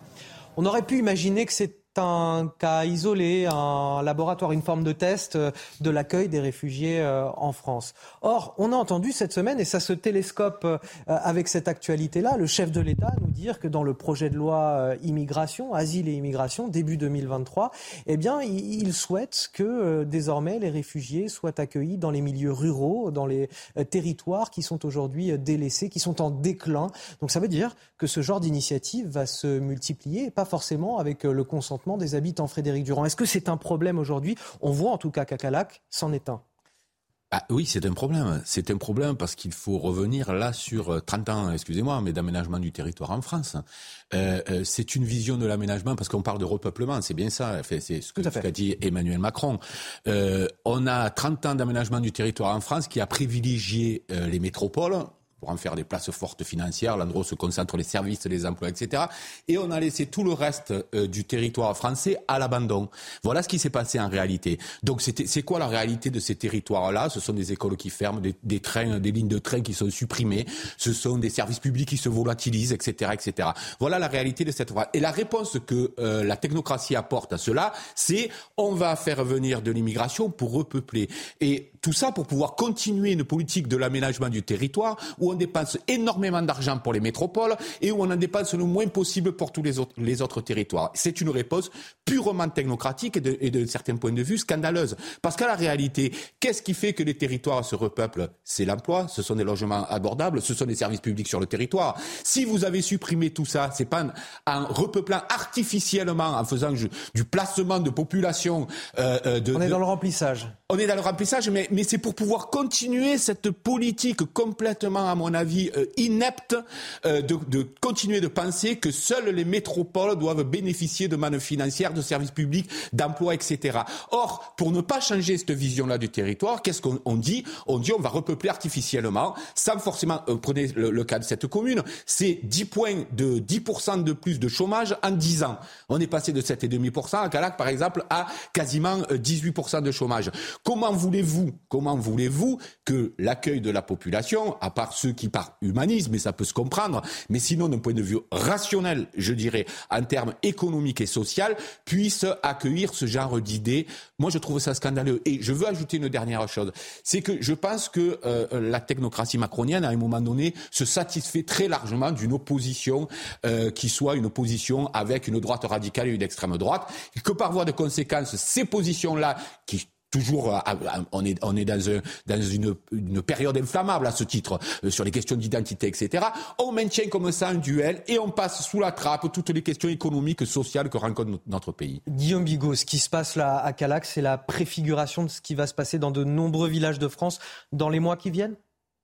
En tout cas, vous avez raison de souligner, il y a un écho étrange entre le projet euh, porté par ce fonds de dotation Merci, euh, qui, est un projet philanthropique, un fonds de dotation philanthropique, et, euh, les déclarations euh, d'Emmanuel Macron sur le repeuplement. voilà, parce que si on va sur le site d'Horizon, qui est porté par la Fondation Merci, on lit qu'il s'agit de l'arche de Noé d'aujourd'hui, qui est destinée à montrer que accueillir des réfugiés, ça peut redynamiser les villages. Or, qu'est-ce qu'a dit Emmanuel Macron euh, dans son allocution au préfet? Il a dit on va effectivement mieux répartir euh, les réfugiés et grosso modo, on va redynamiser, repeupler. On a vraiment l'impression d'être dans une publicité euh, pour le grand remplacement. Parce que ce repeuplement, c'est pas un repeuplement, c'est un changement de peuple. Mais en réalité, ce n'est pas un changement de peuple s'ils veulent pas un peuple à la place d'un autre. D'ailleurs, ça ne va pas être une nationalité en particulier. Simplement, pour eux, ils ont une vision complètement économiste, c'est-à-dire qu'on va déplacer des unités de travail. Maintenant, je rebondis sur ce qu'a dit Frédéric très justement, c'est-à-dire que ces zones, elles sont maintenant, en raison des politiques qui sont menées, euh, absence de protectionnisme, monnaie très puissante, très, enfin, surévaluée, euh, euh, etc., etc., préférence préférence pour la mondialisation, ce qui est une sorte de préférence pour l'étranger, mais sur le plan capitalistique, on a, euh, on a des zones qui sont répulsives et des zones qui se, qui se désertifient et qui vieillissent. Et donc, les écoles ferment et donc euh, les services publics partent parce qu'on dit, bah, il n'y a plus besoin. Hmm. Et là, on comprend que c'est uniquement parce que ce sont des étrangers, des réfugiés, c'est-à-dire les nouveaux prolétaires d'aujourd'hui, que ça sera qu'on va pouvoir inverser la tendance. Autrement dit, pour les Français qui ne peuvent plus rester chez eux, c'est inintéressant de faire quelque chose, mais dès lors que vous mettez des réfugiés, ah ben là, ça devient légitime, ça devient sanctifié. Donc on a, si vous voulez, une préférence pour l'étranger qui est là, avouée, manifeste, extrêmement claire. Juste ajouter une chose. Un dernier mot et on passe à la suite. Pour, moi, pour moi, c'est une forme d'humanisme au service du capitalisme qui me gêne euh, toujours un petit peu. Vous savez qu'il y a des gens aujourd'hui qui, dans certaines zones littorales où les prix ont tellement explosé, qui ne peuvent même plus vivre dans le village où ils sont nés, qui sont obligés de partir, qui peuvent plus poursuivre leur carrière. Mais comme on veut refuser de changer de vision d'aménagement du territoire dans, ce pays, voilà ce qu'on nous propose. Allez, on va parler de, de, la refondation de la police judiciaire à présent. Syndicats, magistrats, avocats, ils sont tous vent debout contre la réforme qui les attend. Une réforme qui vise à regrouper les enquêteurs de la police judiciaire qui traitent de la grande délinquance avec les enquêteurs de la sécurité publique qui traitent, eux, de la petite et moyenne délinquance et qui sont littéralement débordés. Tous ces enquêteurs seraient ainsi sous la houlette d'une direction départementale, c'est-à-dire la préfecture hein, concrètement. Ce matin sur CNews, notre journaliste Sandra Buisson a pu recueillir un témoignage. Il est rare, c'est celui d'un membre de l'Association nationale de la police judiciaire. Pourquoi il est rare? Parce que euh, il est soumis au devoir de réserve, a priori, donc il témoigne de manière anonyme. Il est en PJ depuis 20 euh, ans et nous explique que sa crainte, c'est de devoir aujourd'hui combler le manque de policiers sur les enquêtes de petite et de moyenne délinquance et de ne plus avoir le temps et les moyens de s'occuper de la grande criminalité. Écoutez. La direction centrale de la police judiciaire affiche des chiffres, contrairement à ce qui est dit, qui sont excellents, de l'ordre de 80-90%. De taux d'élucidation. pardon. La DCPJ, elle est sur un travail de fond, sur des réseaux, sur des trafics, sur des voleurs de voitures euh, ou, des, ou des braqueurs de, fourgons blindés. Elle est sur, une, sur des séquences de long terme et sur un travail de fond et minutieux. Donc le grand risque demain, c'est que quand tout le monde sera sous les mains du DDPN, qui est lui-même connecté directement au préfet, ben, c'est que l'instantanéité s'applique aussi aux fonctionnaires de la police judiciaire. On n'est pas à l'abri que pour des raisons euh, de lisibilité publique, on dise à la police judiciaire, mais il faut travailler aussi sur les de On va de facto nous contraindre à abandonner nos enquêtes pour répondre aux demandes, aux demandes du ministre de l'Intérieur. On fait tout pour, pour endiguer euh, le trafic de stupéfiants. Si les enquêteurs de PJ ne travaillent plus sur les importateurs, ils vont se développer tous les malfaiteurs qu'on n'arrêtera pas ben, les petits ruisseaux faisant les grandes rivières, fatalement, ça finira au pied des immeubles des Français. Guillaume Bigot, est-ce que c'est effectivement ça le risque que pour des raisons de lisibilité publique, je traduis euh, ce terme, c'est-à-dire pour qu'on puisse, euh, voilà, qu'on afficher des chiffres d'élucidation, pour avoir une attitude gloriolique, hein, pour pouvoir dire on paradait, faire le coq, etc. Pour ces raisons de lisibilité publique, on va euh, inciter, on va demander à la police judiciaire de travailler sur des rodéos, par exemple, sur des trucs. C'est exactement ça, c'est-à-dire que les politiques sont transformées en communicants, les communicants veulent parader, veulent bomber le torse, voilà, veulent des sondages, veulent du marketing et, un effet vitrine. Et donc pour ça, ils sont capables de tout, y compris, on le comprend bien là dans ce cas, sacrifier l'essentiel pour l'accessoire. Parce qu'effectivement, c'est bien de, démanteler des, euh, trafics, euh, des petits trafics, hein, et d'afficher, euh, parce qu'il y a une, espèce de cantophrénie, combien de pourcentage en plus, combien d'affaires en plus. Mais comprenez bien que démanteler un petit trafic, c'est une affaire résolue. Mais démanteler un trafic gigantesque international, c'est aussi une affaire. Donc 1 égale 1. Donc là, on est en train de dire que on va, pour démanteler quantitativement plus de petits trafics, on va laisser tomber, on va donner moins de moyens à des gens qui sont de très grands professionnels spécialisés dans le démantèlement des très grands trafics. Pour le dire autrement, on va arrêter de traiter des cancers pour mettre plus de gens qui vont traiter des rhumes. En fait, c'est ça l'histoire. Surtout que la grande délinquance ensuite mène à la, voilà, bien la source de, la petite criminalité qu'on retrouve. Que cette PJ, elle est, ce sont des fonctionnaires d'élite euh, de la police. Ça a été créé par Clémenceau, c'est les fameuses brigades du Tigre. C'était le, le quai des Orfèvres. Et ce sont des fonctionnaires qui ont une mémoire, c'est-à-dire qu'ils savent euh, traiter ces affaires, ça prend du temps, c'est minutieux, c'est extrêmement complexe. Et manifestement, ce pouvoir ne veut plus de corps de l'État, ne veut plus euh, de, par exemple, de diplomates, ne veut plus euh, de la police judiciaire, il veut des fonctionnaires aux ordres interchangeables. 9h15 sur CNews, juste avant de vous donner la parole, Frédéric Durand, c'est l'heure du rappel de l'actualité avec Elisa Lukavski. La veillée des princes avait lieu euh, hier à Westminster Hall à Londres, la plus ancienne salle du Parlement euh, britannique. Une tradition qui remonte à la mort du roi George V en 1936. Les quatre enfants d'Elisabeth II, Charles, Anne, Andrew et Edward, ont veillé une dizaine de minutes auprès du cercueil de leur mère, entourés de nombreux anonymes. Les funérailles de la reine auront lieu lundi. La Guadeloupe placée en vigilance rouge, forte pluie et orage par Météo France. Les premiers effets de la tempête Fiona se faisaient sentir dès hier soir. Des vents en rafale sont attendus hein, jusqu'à 100, 120 km heure même au cours de la nuit, de même que des pluies euh, diluviennes pouvant générer de nombreuses inondations. Les habitants sont invités à rester chez eux. Le trafic aérien est lui suspendu. Et puis du foot avec la huitième journée de Ligue 1 et Lorient qui s'est imposé sur la pelouse d'Auxerre 3 buts à 1.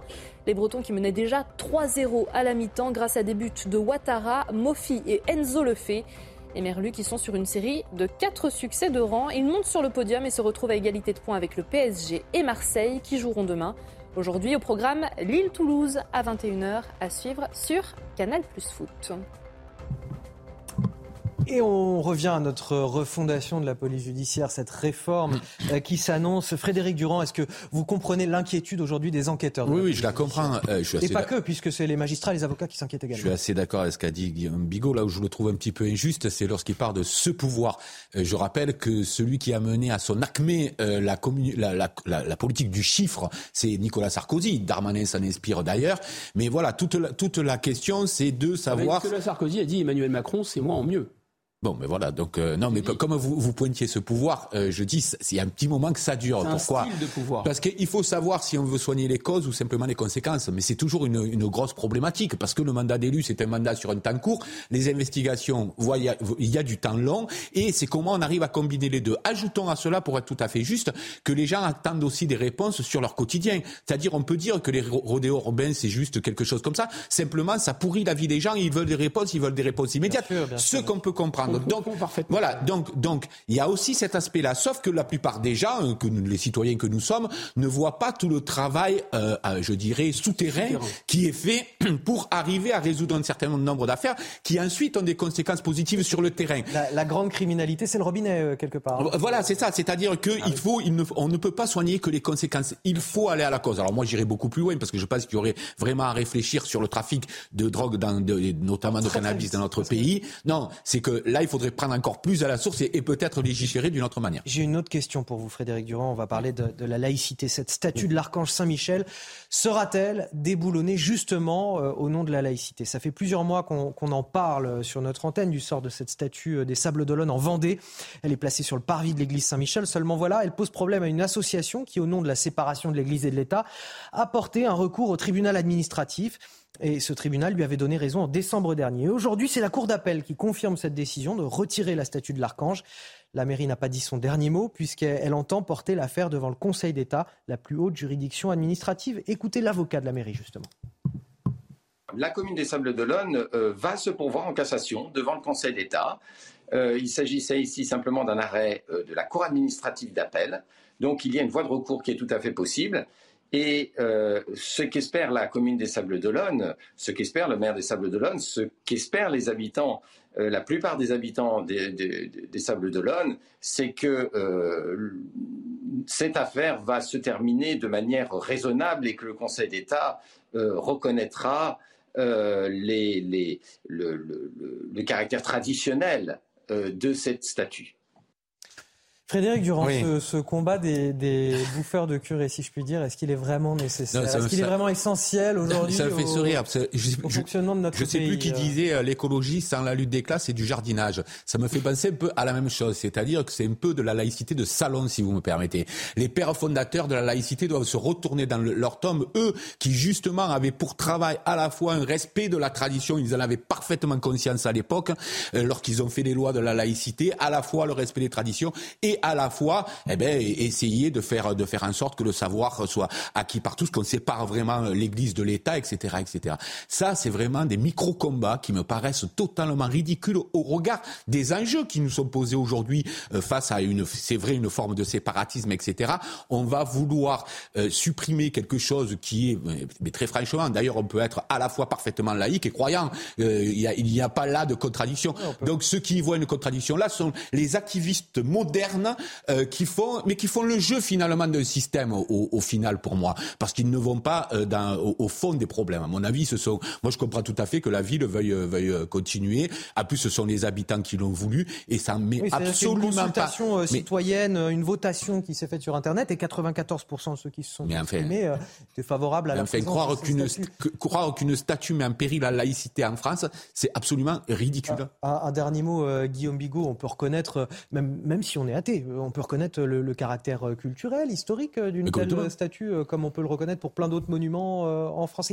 quel est le problème de la, du tribunal administratif qui n'a pas voulu reconnaître ce, caractère culturel en fait de la, de la ah, J'y pensais à l'instant, mais en fait Saint-Michel c'est aussi le patron des, parachutistes et, j'ai une pensée pour Mohamed Le Gouad et, Abel Chenouf, hein, qui étaient de confession musulmane, mais qui étaient des, des parachutistes qui ont été assassinés par Mohamed Merah en 2012. Je pense qu'eux aussi se retournent dans leur tombe parce que, euh, comme tous les parachutistes, ils ont chanté euh, Saint-Michel, patron des paras, etc. Donc euh, oui, on voit bien que ça a une signification au-delà du simple symbole religieux, parce que notre pays, simplement, voilà, certains voudraient réécrire son histoire, mais il est tissé de ce lien, la France, fille aînée de l'Église, mais au-delà les, les, dimensions romaines, grecques, etc. de notre héritage.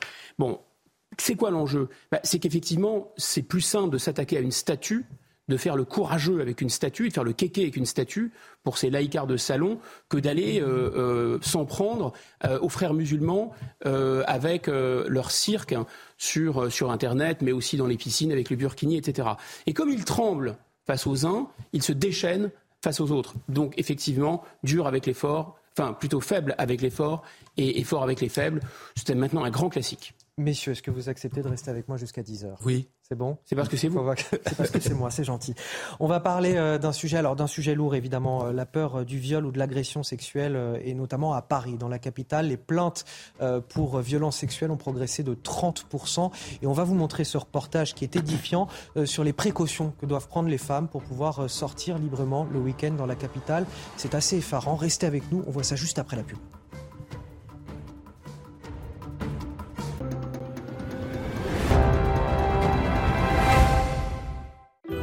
Découvrez les nouvelles créations d'Espresso Gourmand L'Or. L'association parfaite d'un espresso rond et délicat à des notes subtiles de caramel, vanille ou chocolat. Pour un plaisir intense. L'Or, sans doute le meilleur café du monde. News, on a toujours euh, des échanges passionnants même pendant la pub avec euh, mes invités. Surtout, non. non, non, non, on garde, on garde quand même sous le coude pour, euh, pour, nos téléspectateurs et, et, on a encore pas mal de, de sujets à débattre jusqu'à 10h. Restez avec nous. Bon réveil à ceux qui nous rejoignent bien évidemment tout de suite. Les titres de votre journal de 9h30. La peur du viol ou de l'agression sexuelle. Une peur inhérente à la vie des Parisiennes qui veulent sortir le week-end alors que les plaintes ont progressé de 30% cette année dans la capitale. Nous avons suivi un groupe de jeunes femmes hier soir, des femmes qui ont intériorisé la menace, qui adopte de nouveaux réflexes pour se protéger. Notre reportage à suivre dès le début de cette édition. Les tensions entre le gouvernement et les syndicalistes de Duralex, cette verrerie du Loiret, est contrainte de fermer durant cinq mois cet hiver à cause de l'envolée des prix de l'énergie. Voilà une conséquence là aussi très concrète de la crise que nous traversons. Alors est-ce que nous payons les conséquences de la situation géopolitique ou de notre politique énergétique? Peut-être un peu des deux, vous allez me dire en plateau, on en parle dans un instant. Travailler plus pour gagner plus. Voilà en somme ce que dit Emmanuel Macron aux enseignants dans une lettre adressée cette semaine au personnel de l'éducation nationale. Ce sera la condition sine qua non pour bénéficier d'une hausse de salaire jusqu'à 20%. Évidemment, les syndicats prennent très mal les choses dans une profession qui connaît une crise des. Les réactions à suivre. Mais on commence tout d'abord avec ce nombre de plaintes pour violences sexuelles qui a explosé dans la capitale, plus 30% cette année par rapport à 2021. C'est le chiffre donné cette semaine par la procureure de la République de Paris. On a une moyenne de 4 plaintes pour viol chaque jour déposées dans la capitale depuis le début de l'année. Cette peur du viol, elle imprègne très concrètement le quotidien des Parisiennes et notamment le week-end lorsqu'elles sortent en soirée. Nous avons suivi justement un groupe de femmes qui sont sur le qui-vive permanent dès qu'elles sortent et qui doivent adopter de nouveaux réflexes pour éviter toute agression euh, c'est un groupe de femmes absolument comme un autre, c'est-à-dire que la plupart des Parisiennes, aujourd'hui, quand elles sortent, vivent ce que vivent ces femmes. Je vous propose de regarder ce reportage édifiant qui nous est proposé par Célia Judas, Laura Lestrat et Kinson. À Paris, ce groupe d'amis a ses habitudes. Elles le savent, très souvent les quartiers animés sont aussi peuplés de rôdeurs. On a moins tendance à mettre des robes, des vêtements sexy, voire même des talons. Talons, on ne peut pas courir. Euh, jupe, on va avoir encore plus de chances, euh, malheureusement, euh, de se faire embêter dans la rue. Moi, j'ai toujours dans mon sac une, bombe de poivre. Si jamais il se passe quoi que ce soit. La légèreté a cédé la place à la vigilance permanente pour ces jeunes femmes. Pour se défendre, Delphine s'est mise à la boxe après une agression il y a deux ans. Je me suis fait euh, encercler par euh, six mecs euh, qui ont commencé à m'emmerder, à me jeter des bouteilles. Enfin, il s'est rien passé de plus grave, mais en fait, bah, c'était un peu à deux doigts de partir bah, en cacahuète. Dans ce bar, pas de protection sur les verres pour se prémunir d'un cachet jeté par une personne mal intentionnée. Alors les jeunes filles jouent au vigile. Là, ta copine, elle est allée aux toilettes, elle t'a laissé son verre, pourquoi? Bah, comme ça, on sait qu'il est en sécurité. Mais lors des soirées entre amis, être sur la défensive gâche ces moments festifs. Les femmes, elles ont le droit de disposer de l'espace public de la même façon que les hommes. On ne peut pas euh, s'interdire de tout faire sous prétexte que tout est dangereux. Au moment du départ, la facture grimpe. VTC au taxi, elles évitent à tout prix les transports en commun. Ces jeunes femmes réclament plus de patrouilles de police dans la capitale et l'installation de caméras. Frédéric Durand, je trouve que ce genre de reportage dont on met clairement les idées en place sur ce que vivent les femmes dans la capitale, euh, plus de jupes, euh, des bombes au poivre euh, dans le sac à main, de la boxe pour certaines parce qu'elles ont déjà été agressées, il faut surveiller les verres des copines parce qu'on peut mettre quelque chose dans les verres, il faut ensuite rentrer en, en, VTC ou en taxi donc payer un supplément parce qu'on ne peut pas rentrer en transport en commun alors que la plupart du temps quand on habite Paris on a un abonnement pour les transports en commun. Oui, complètement. C'est honteux finalement. On bah oui, puis on s'éloigne du, du, loisir qu'on va chercher justement parce qu'on on s'éloigne de la partie loisir de voilà, la soirée. On est obligé de prendre tellement de précautions qu'à la fin on peut. Euh, euh, alors il y a aussi peut-être parallèlement à ça une libération de la parole, c'est-à-dire que la hausse de ces plaintes-là fait que à un moment donné peut-être qu'on n'osait même pas aller. Ça c'est effectivement sur le chiffre des plaintes. Voilà, voilà. Il y a, il y a une augmentation du phénomène plus une libération de la parole, ce qui fait que voilà. Et, ça questionne sur le sur les rapports humains tout simplement, c'est-à-dire qu'un quand on voit ces femmes en, mode combat pour aller euh, pour sortir en soirée, c'est ça. Et donc en général quand on sort et qu'on est jeune, c'est pour potentiellement rencontrer la personne avec qui l'on fera sa vie, mais là on le fait euh, presque armé, euh, donc c'est c'est assez surprenant et choquant. Et ça dit beaucoup sur les relations humaines, c'est-à-dire qu'en lieu et place de ce qui devrait être de la séduction, de ce qui devrait être, enfin moi ce que j'ai connu en tout cas dans ma dans ma jeunesse, on est pas insouciance. Voilà on est passé à un mode d'agressivité, c'est-à-dire que les rapports humains sont avant tout des rapports potentiellement agressifs. Et je pense qu'en plus, Paris n'est pas égalitaire en fonction de ces, de ces arrondissements. Il y a des lieux où des femmes me disaient qu'elles n'osaient même plus, dans lesquelles n'osaient même plus aller. Euh, et, je crois que bon, le phénomène n'est évidemment pas réduit qu'à Paris. Il y a beaucoup de métropoles qui sont comme ça. Mais on se le disait tout à l'heure aussi, la question des territoires et la question de cette, euh, euh, de, de, de, tous ces gens que ça brasse et de cette violence, faut, faut, faut vraiment euh, euh, s'en occuper. Alors je pense aussi qu'il y a la, il y a la question de, de comment on est reçu quand on porte plainte. Là aussi, je pense qu'il y a eu des progrès qui ont été faits, c'est-à-dire qu'on y va plus volontiers porter plainte parce qu'on est mieux reçu qu'à une époque. Euh, voilà, mais c'est un vrai, c'est une vraie calamité sociale. À côté de ça, Guillaume Bigot, on a eu 26 plaintes pour viol de rue à Paris, 26 faits recensés cet été. On en avait 25 encore l'été dernier, donc c'est un phénomène qui reste euh, stable, constant en fait. Ouais, je, pense qu'il faut peut-être euh, dire une chose qui peut paraître surprenante, mais la sécurité des gens vulnérables, les personnes âgées, les enfants, les femmes, c'est l'affaire de tous. C'est pas que l'affaire des forces de l'ordre. Je pense que euh, nos, nos, enfants nous joueront très très mal. Ce n'est pas alors, on peut pas, parfois, on peut pas intervenir parce que c'est extrêmement dangereux, etc. Mais je pense que les agresseurs de femmes, les agresseurs de personnes âgées, les agresseurs d'enfants sur la voie publique devraient, en fait, si la France restait la France, se sentir en insécurité. Moi, je plaide pour qu'il y ait un sentiment d'insécurité je, vais même plus loin. Je pense, je plaide pour qu'il y ait une peur, pour que les gens qui sont des agresseurs de femmes aient peur, en fait, pour qu'il y ait ce qu'on appelait dans la cité grecque un ostracisme, pour que ces gens ne se sentent pas chez eux ici, qu'ils se sentent regardés, menacés. Parce qu'en fait, il n'est pas possible de se dire français et de voir une femme, un enfant ou une personne âgée agressée sans intervenir. Oui, ça veut dire, si on suit votre logique, ça veut dire qu'on assure notre propre sécurité les uns les autres. De faire, faire vengeance, c'est de la légitime défense et c'est non-assistance à personne en danger. Je vous signale que la loi prescrit d'aider une personne vulnérable qui est agressée sous vos yeux. Ça, c'est fondamental. Mais comme le courage n'est plus une vertu, mais au contraire, ça devient un vice et qu'il faut absolument être dans la l'irénisme, le gna gna gna, le vivre ensemble, les bisounours, etc. Ça devient uniquement l'affaire des forces de l'ordre. Mais je pense que c'est vraiment à l'ensemble de la société. C'est dramatique que ces jeunes filles euh, se, se, sentent euh, là, vraiment. Euh, Frédéric, vous l'avez parfaitement exprimé, c'est-à-dire qu'elles sont là pour pour se faire plaisir et elles ressentent du stress. C'est pas normal. Mais surtout, moi, je pense aussi à toutes ces jeunes filles euh, qui sont euh, dans des quartiers où il existe cette pression, cette pression sociale, en fait, cette espèce de voilà de, chape de plomb. En fait, on ne pense pas à elle. Là, on, voit dans les centres-villes, et c'est tout à fait choquant, l'augmentation de ces, de ces attaques, et c'est scandaleux. Dernier point, Emmanuel Macron avait décrété les féminicides, mais en général les violences faites aux femmes, cause du quinquennat.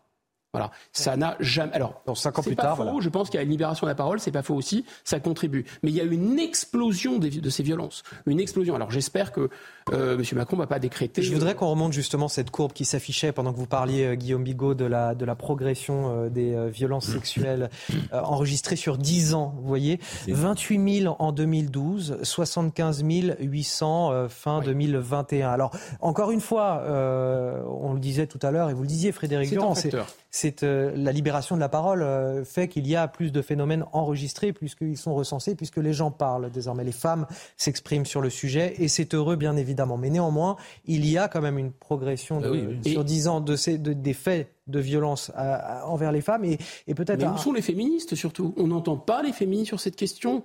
Peut-être que. Euh, Mais comment, comment on explique cette courbe? Moi, je veux savoir, au-delà au -delà de la libération de la parole, comment on explique ça, ce chiffre qu'on voit? Il y a, y a à mon avis, trois explications. Une qui a été donnée par Frédéric tout à l'heure, c'est-à-dire qu'effectivement, il y a une libération de la parole et que les plaintes sont mieux accueillies, etc. Donc, c'est plus significatif sur le plan statistique. Deux, il y a un huis clos. Et pour le coup, ça concerne tous les milieux sociaux, mmh. toutes les origines, toutes les cultures, etc. le huis clos familial euh, fait que ça a augmenté pendant la période de Covid euh, les phénomènes de violence avec un phénomène de cocotte minute.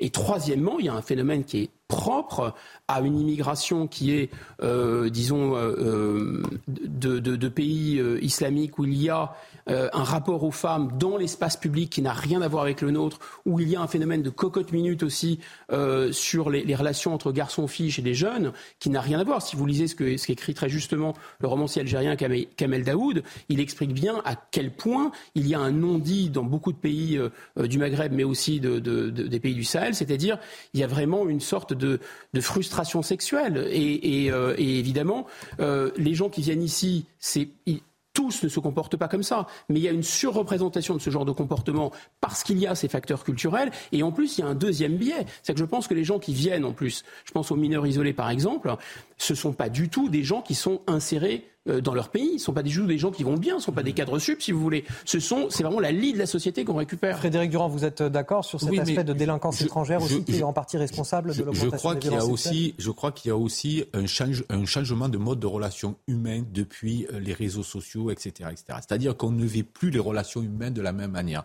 Euh, on, passe du monde virtuel au monde réel avec des frontières qui sont de plus en plus floues. Vous savez, les gens se parlent aujourd'hui sur les réseaux où se, où, et, et, puis se disent des choses qui se disent dirait jamais a priori dans la réalité. C'est-à-dire qu'on sorte, on sorte plein d'étapes dans la relation humaine. C'est très intéressant. En fait, on a plus de, Oui, c'est ça. C'est-à-dire qu'il n'y a plus de garde-fou. C'est-à-dire qu'on on sorte des plein d'étapes qu'on ne sauterait pas. Et puis c'est. Du coup, on ne sait plus se comporter dans le réel. Exactement. Et ces gens-là qui arrivent dans le réel croient qu'ils sont toujours dans le jeu des réseaux sociaux et donc passent des étapes qui normalement euh, dans la vie euh, dans la vie normale ne, ne se franchissent que très progressivement. Donc voilà, il y a une sorte d'immédiateté là encore de la relation qui correspond absolument pas à ce que les uns et les autres en attendent. Allez, je vous propose d'avancer. Une mairie écologiste qui finance des ateliers de formation à la désobéissance civile. Concrètement, c'est la désobéissance à la loi. Je vois déjà que ça vous fait sourire, Frédéric Durand. Mmh. Ces ateliers sont organisés euh, ce week-end par une association qui est euh, subventionnée par la mairie de Poitiers. Et, cela suscite la colère de la préfecture et de l'opposition. Ils réclament l'arrêt des subventions. Les explications avec Yann Effelé. Et ben, je vous donnerai la parole juste après, Frédéric Durand. Un thème du week-end crée la polémique, celui de la résistance. Dans le programme établi par l'association Alternativa figure une formation à la désobéissance civile, avec notamment des activistes de Greenpeace. Et le lendemain, un débat sur les actions violentes et non violentes. Un dispositif qui fait réagir le préfet de la Vienne. Il demande à la maire écologiste de Poitiers d'annuler ses subventions pour l'événement. Ces ateliers de désobéissance civile sont manifestement incompatibles avec le contrat d'engagement républicain, considérant qu'ils inciteraient à un refus assumé et public de respecter les lois et règlements. La maire de Poitiers persiste et maintient son soutien. Rien d'illégal pour elle, contrairement à ce qu'affirme la préfecture. Cette affirmation semble bien disproportionnée. Alternativa organise deux journées ouvertes, familiales et largement fédératrices, non violentes et sans aucun risque de trouble à l'ordre public.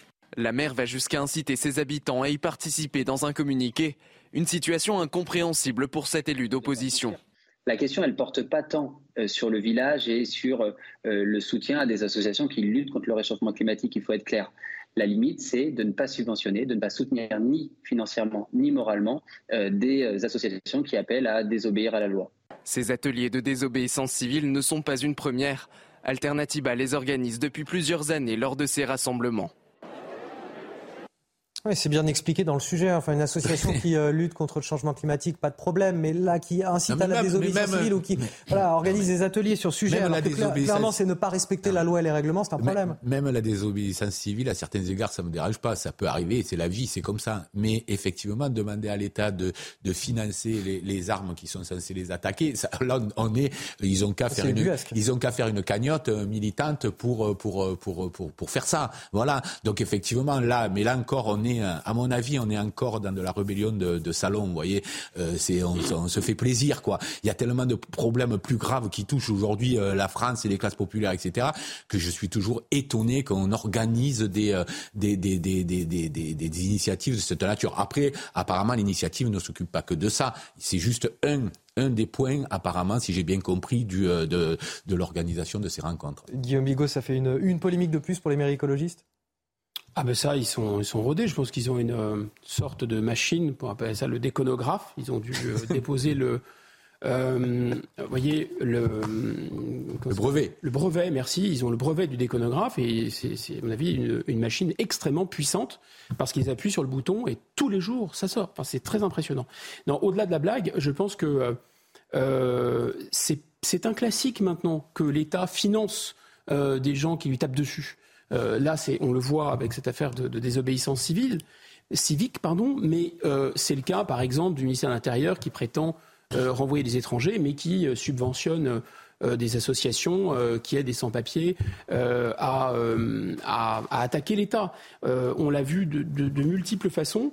Euh, le DAL, par exemple, le droit au logement, c'était une cause assez noble pour les gens qui n'étaient pas, pas logés, mais on les subventionnait et avec ça, ils faisaient du squat. Le squat, c'est illégal, que je sache, etc. etc. Donc c'est un grand classique maintenant de financer des gens qui sont contre l'État.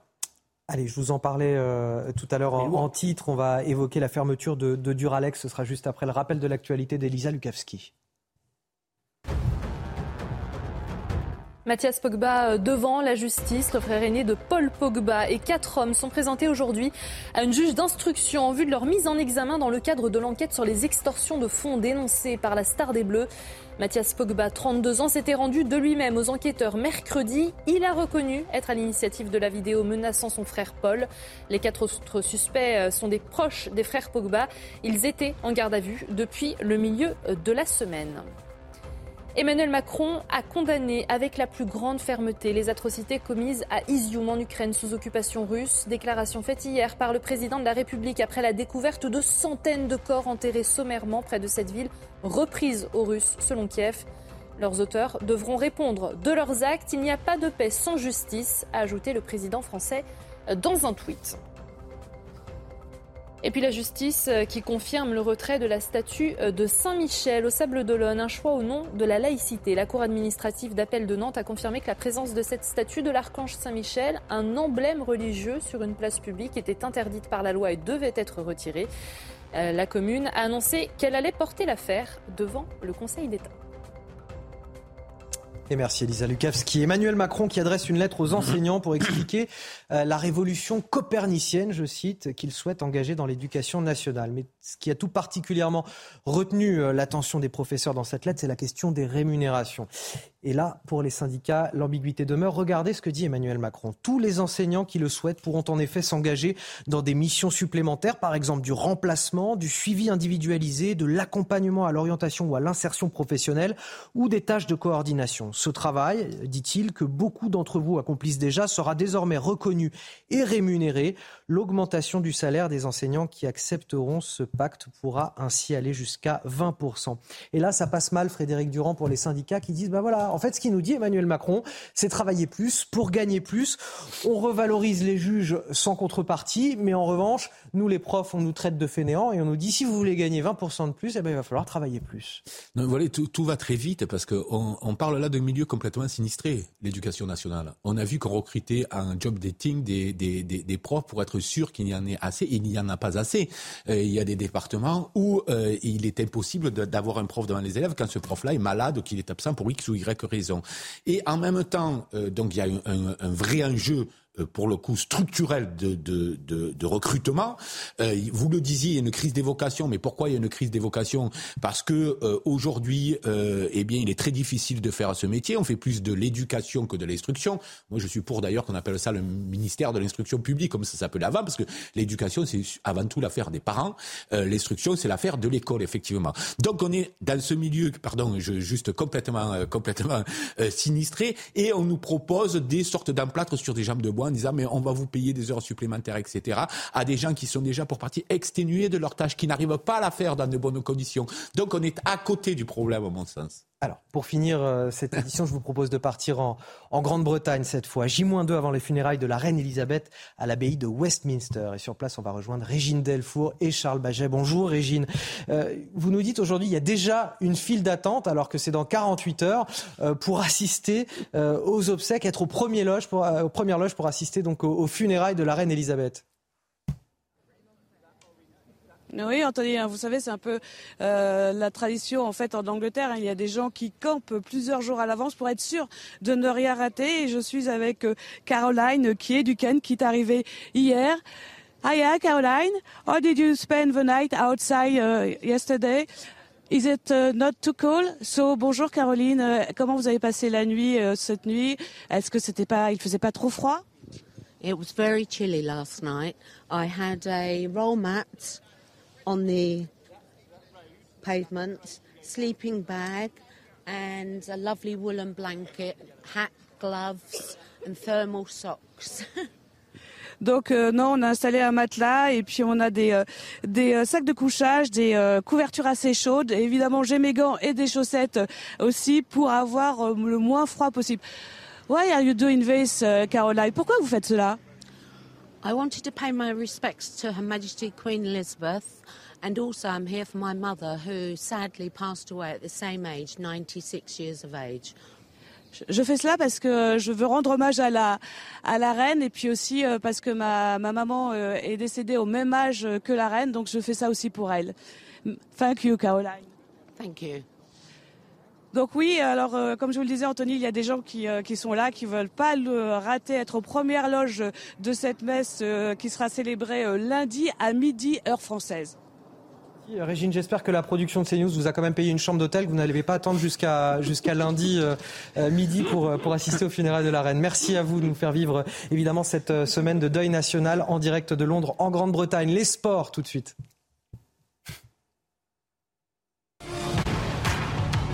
Regardez votre programme avec Sector, montre connectée pour hommes. Sector, no limits.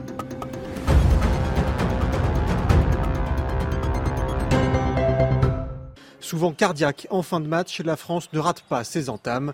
Yaboussé des fourniers sans trembler. Face à Slaughter, les petits dribbles. Pour se rapprocher du cercle avec la planche pour le joueur des Knicks de New York.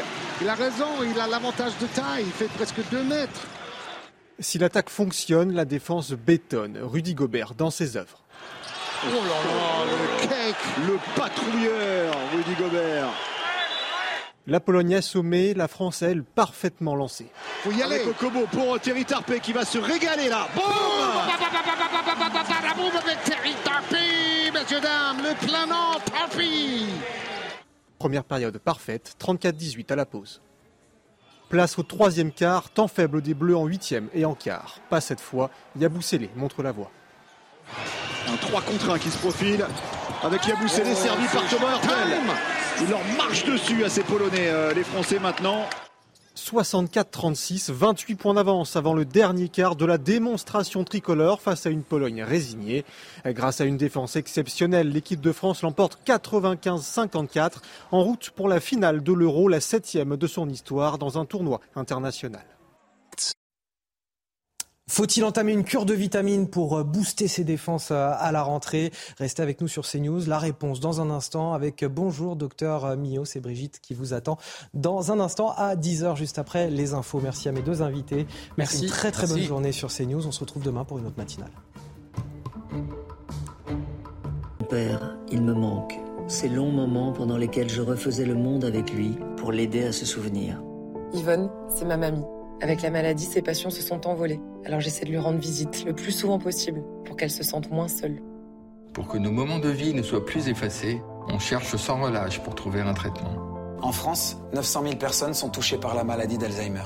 Pour trouver un traitement, soutenez des projets prometteurs. Faites un don à la Fondation pour la recherche médicale sur frm.org.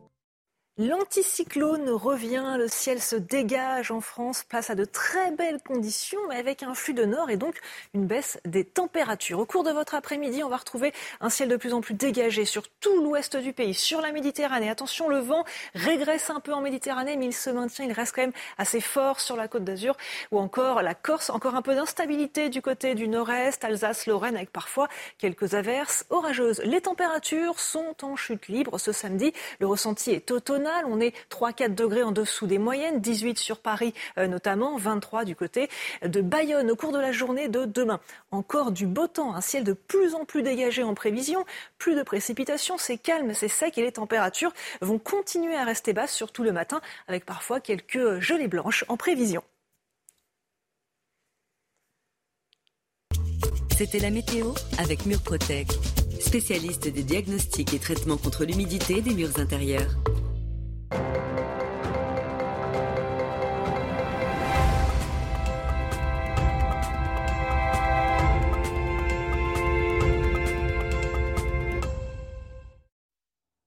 Bonjour à tous. C'est l'actualité de ce samedi 16 euh, septembre. Le village breton de Calac est divisé. Hein. Pour lutter contre la désertification, la mairie a décidé d'accueillir des réfugiés, sauf que les habitants n'ont pas été consultés. Tous euh, ne sont pas d'accord. On prend la direction tout de suite des côtes d'Armor. Retrouver notre envoyé spécial Clémence Barbier. Clémence, un rassemblement contre cette initiative a lieu dans tout juste une heure dans la commune.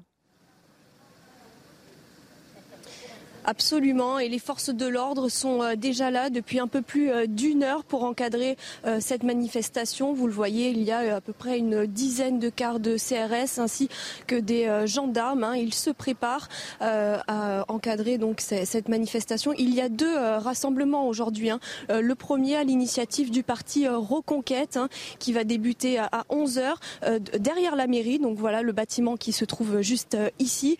Un autre rassemblement ce en faveur euh, du euh, projet d'accueil des réfugiés d'immigrants a lieu, aura lieu au bout euh, de cette route. on ne sait pas encore combien de personnes sont attendues, mais la tension est déjà palpable. les deux manifestations vont commencer à la même heure, à 11 h et vont, devraient se terminer aux alentours de midi et demi. Merci beaucoup Clémence Barbier. Vous êtes accompagnée de Sacha Ramba. On va suivre ça euh, toute la journée. Mathias Pogba devant la justice. Le frère aîné de Paul Pogba et quatre hommes sont présentés aujourd'hui à une juge d'instruction en vue de leur mise en examen dans le cadre de l'enquête sur les extorsions de fonds dénoncées par la star des Bleus. Mathias Pogba, 32 ans, s'était rendu hein, de lui-même aux enquêteurs mercredi. Il a reconnu être à l'initiative de la vidéo euh, menaçant son frère Paul. Les quatre autres suspects, des proches hein, des frères Pogba, étaient en garde à vue depuis le milieu de la semaine. Dans un instant, votre rendez-vous euh, santé, vous allez retrouver le docteur Brigitte Millot pour Bonjour Brigitte Millot. Retrouvez Bonjour Docteur Millot avec Lioproform, des compléments alimentaires français et innovants pour rester en forme. lioproform.fr Planning for your next trip? Elevate your travel style with Quince. Quince has all the jet-setting essentials you'll want for your next getaway, like European linen premium luggage options, buttery soft Italian leather bags, and so much more. And it's all priced at 50 to 80% less than similar brands. Plus, Quince only works with factories that use safe and ethical manufacturing practices. Pack your bags with high-quality essentials you'll be wearing for vacations to come with Quince. Go to quince.com slash trip for free shipping and 365-day returns.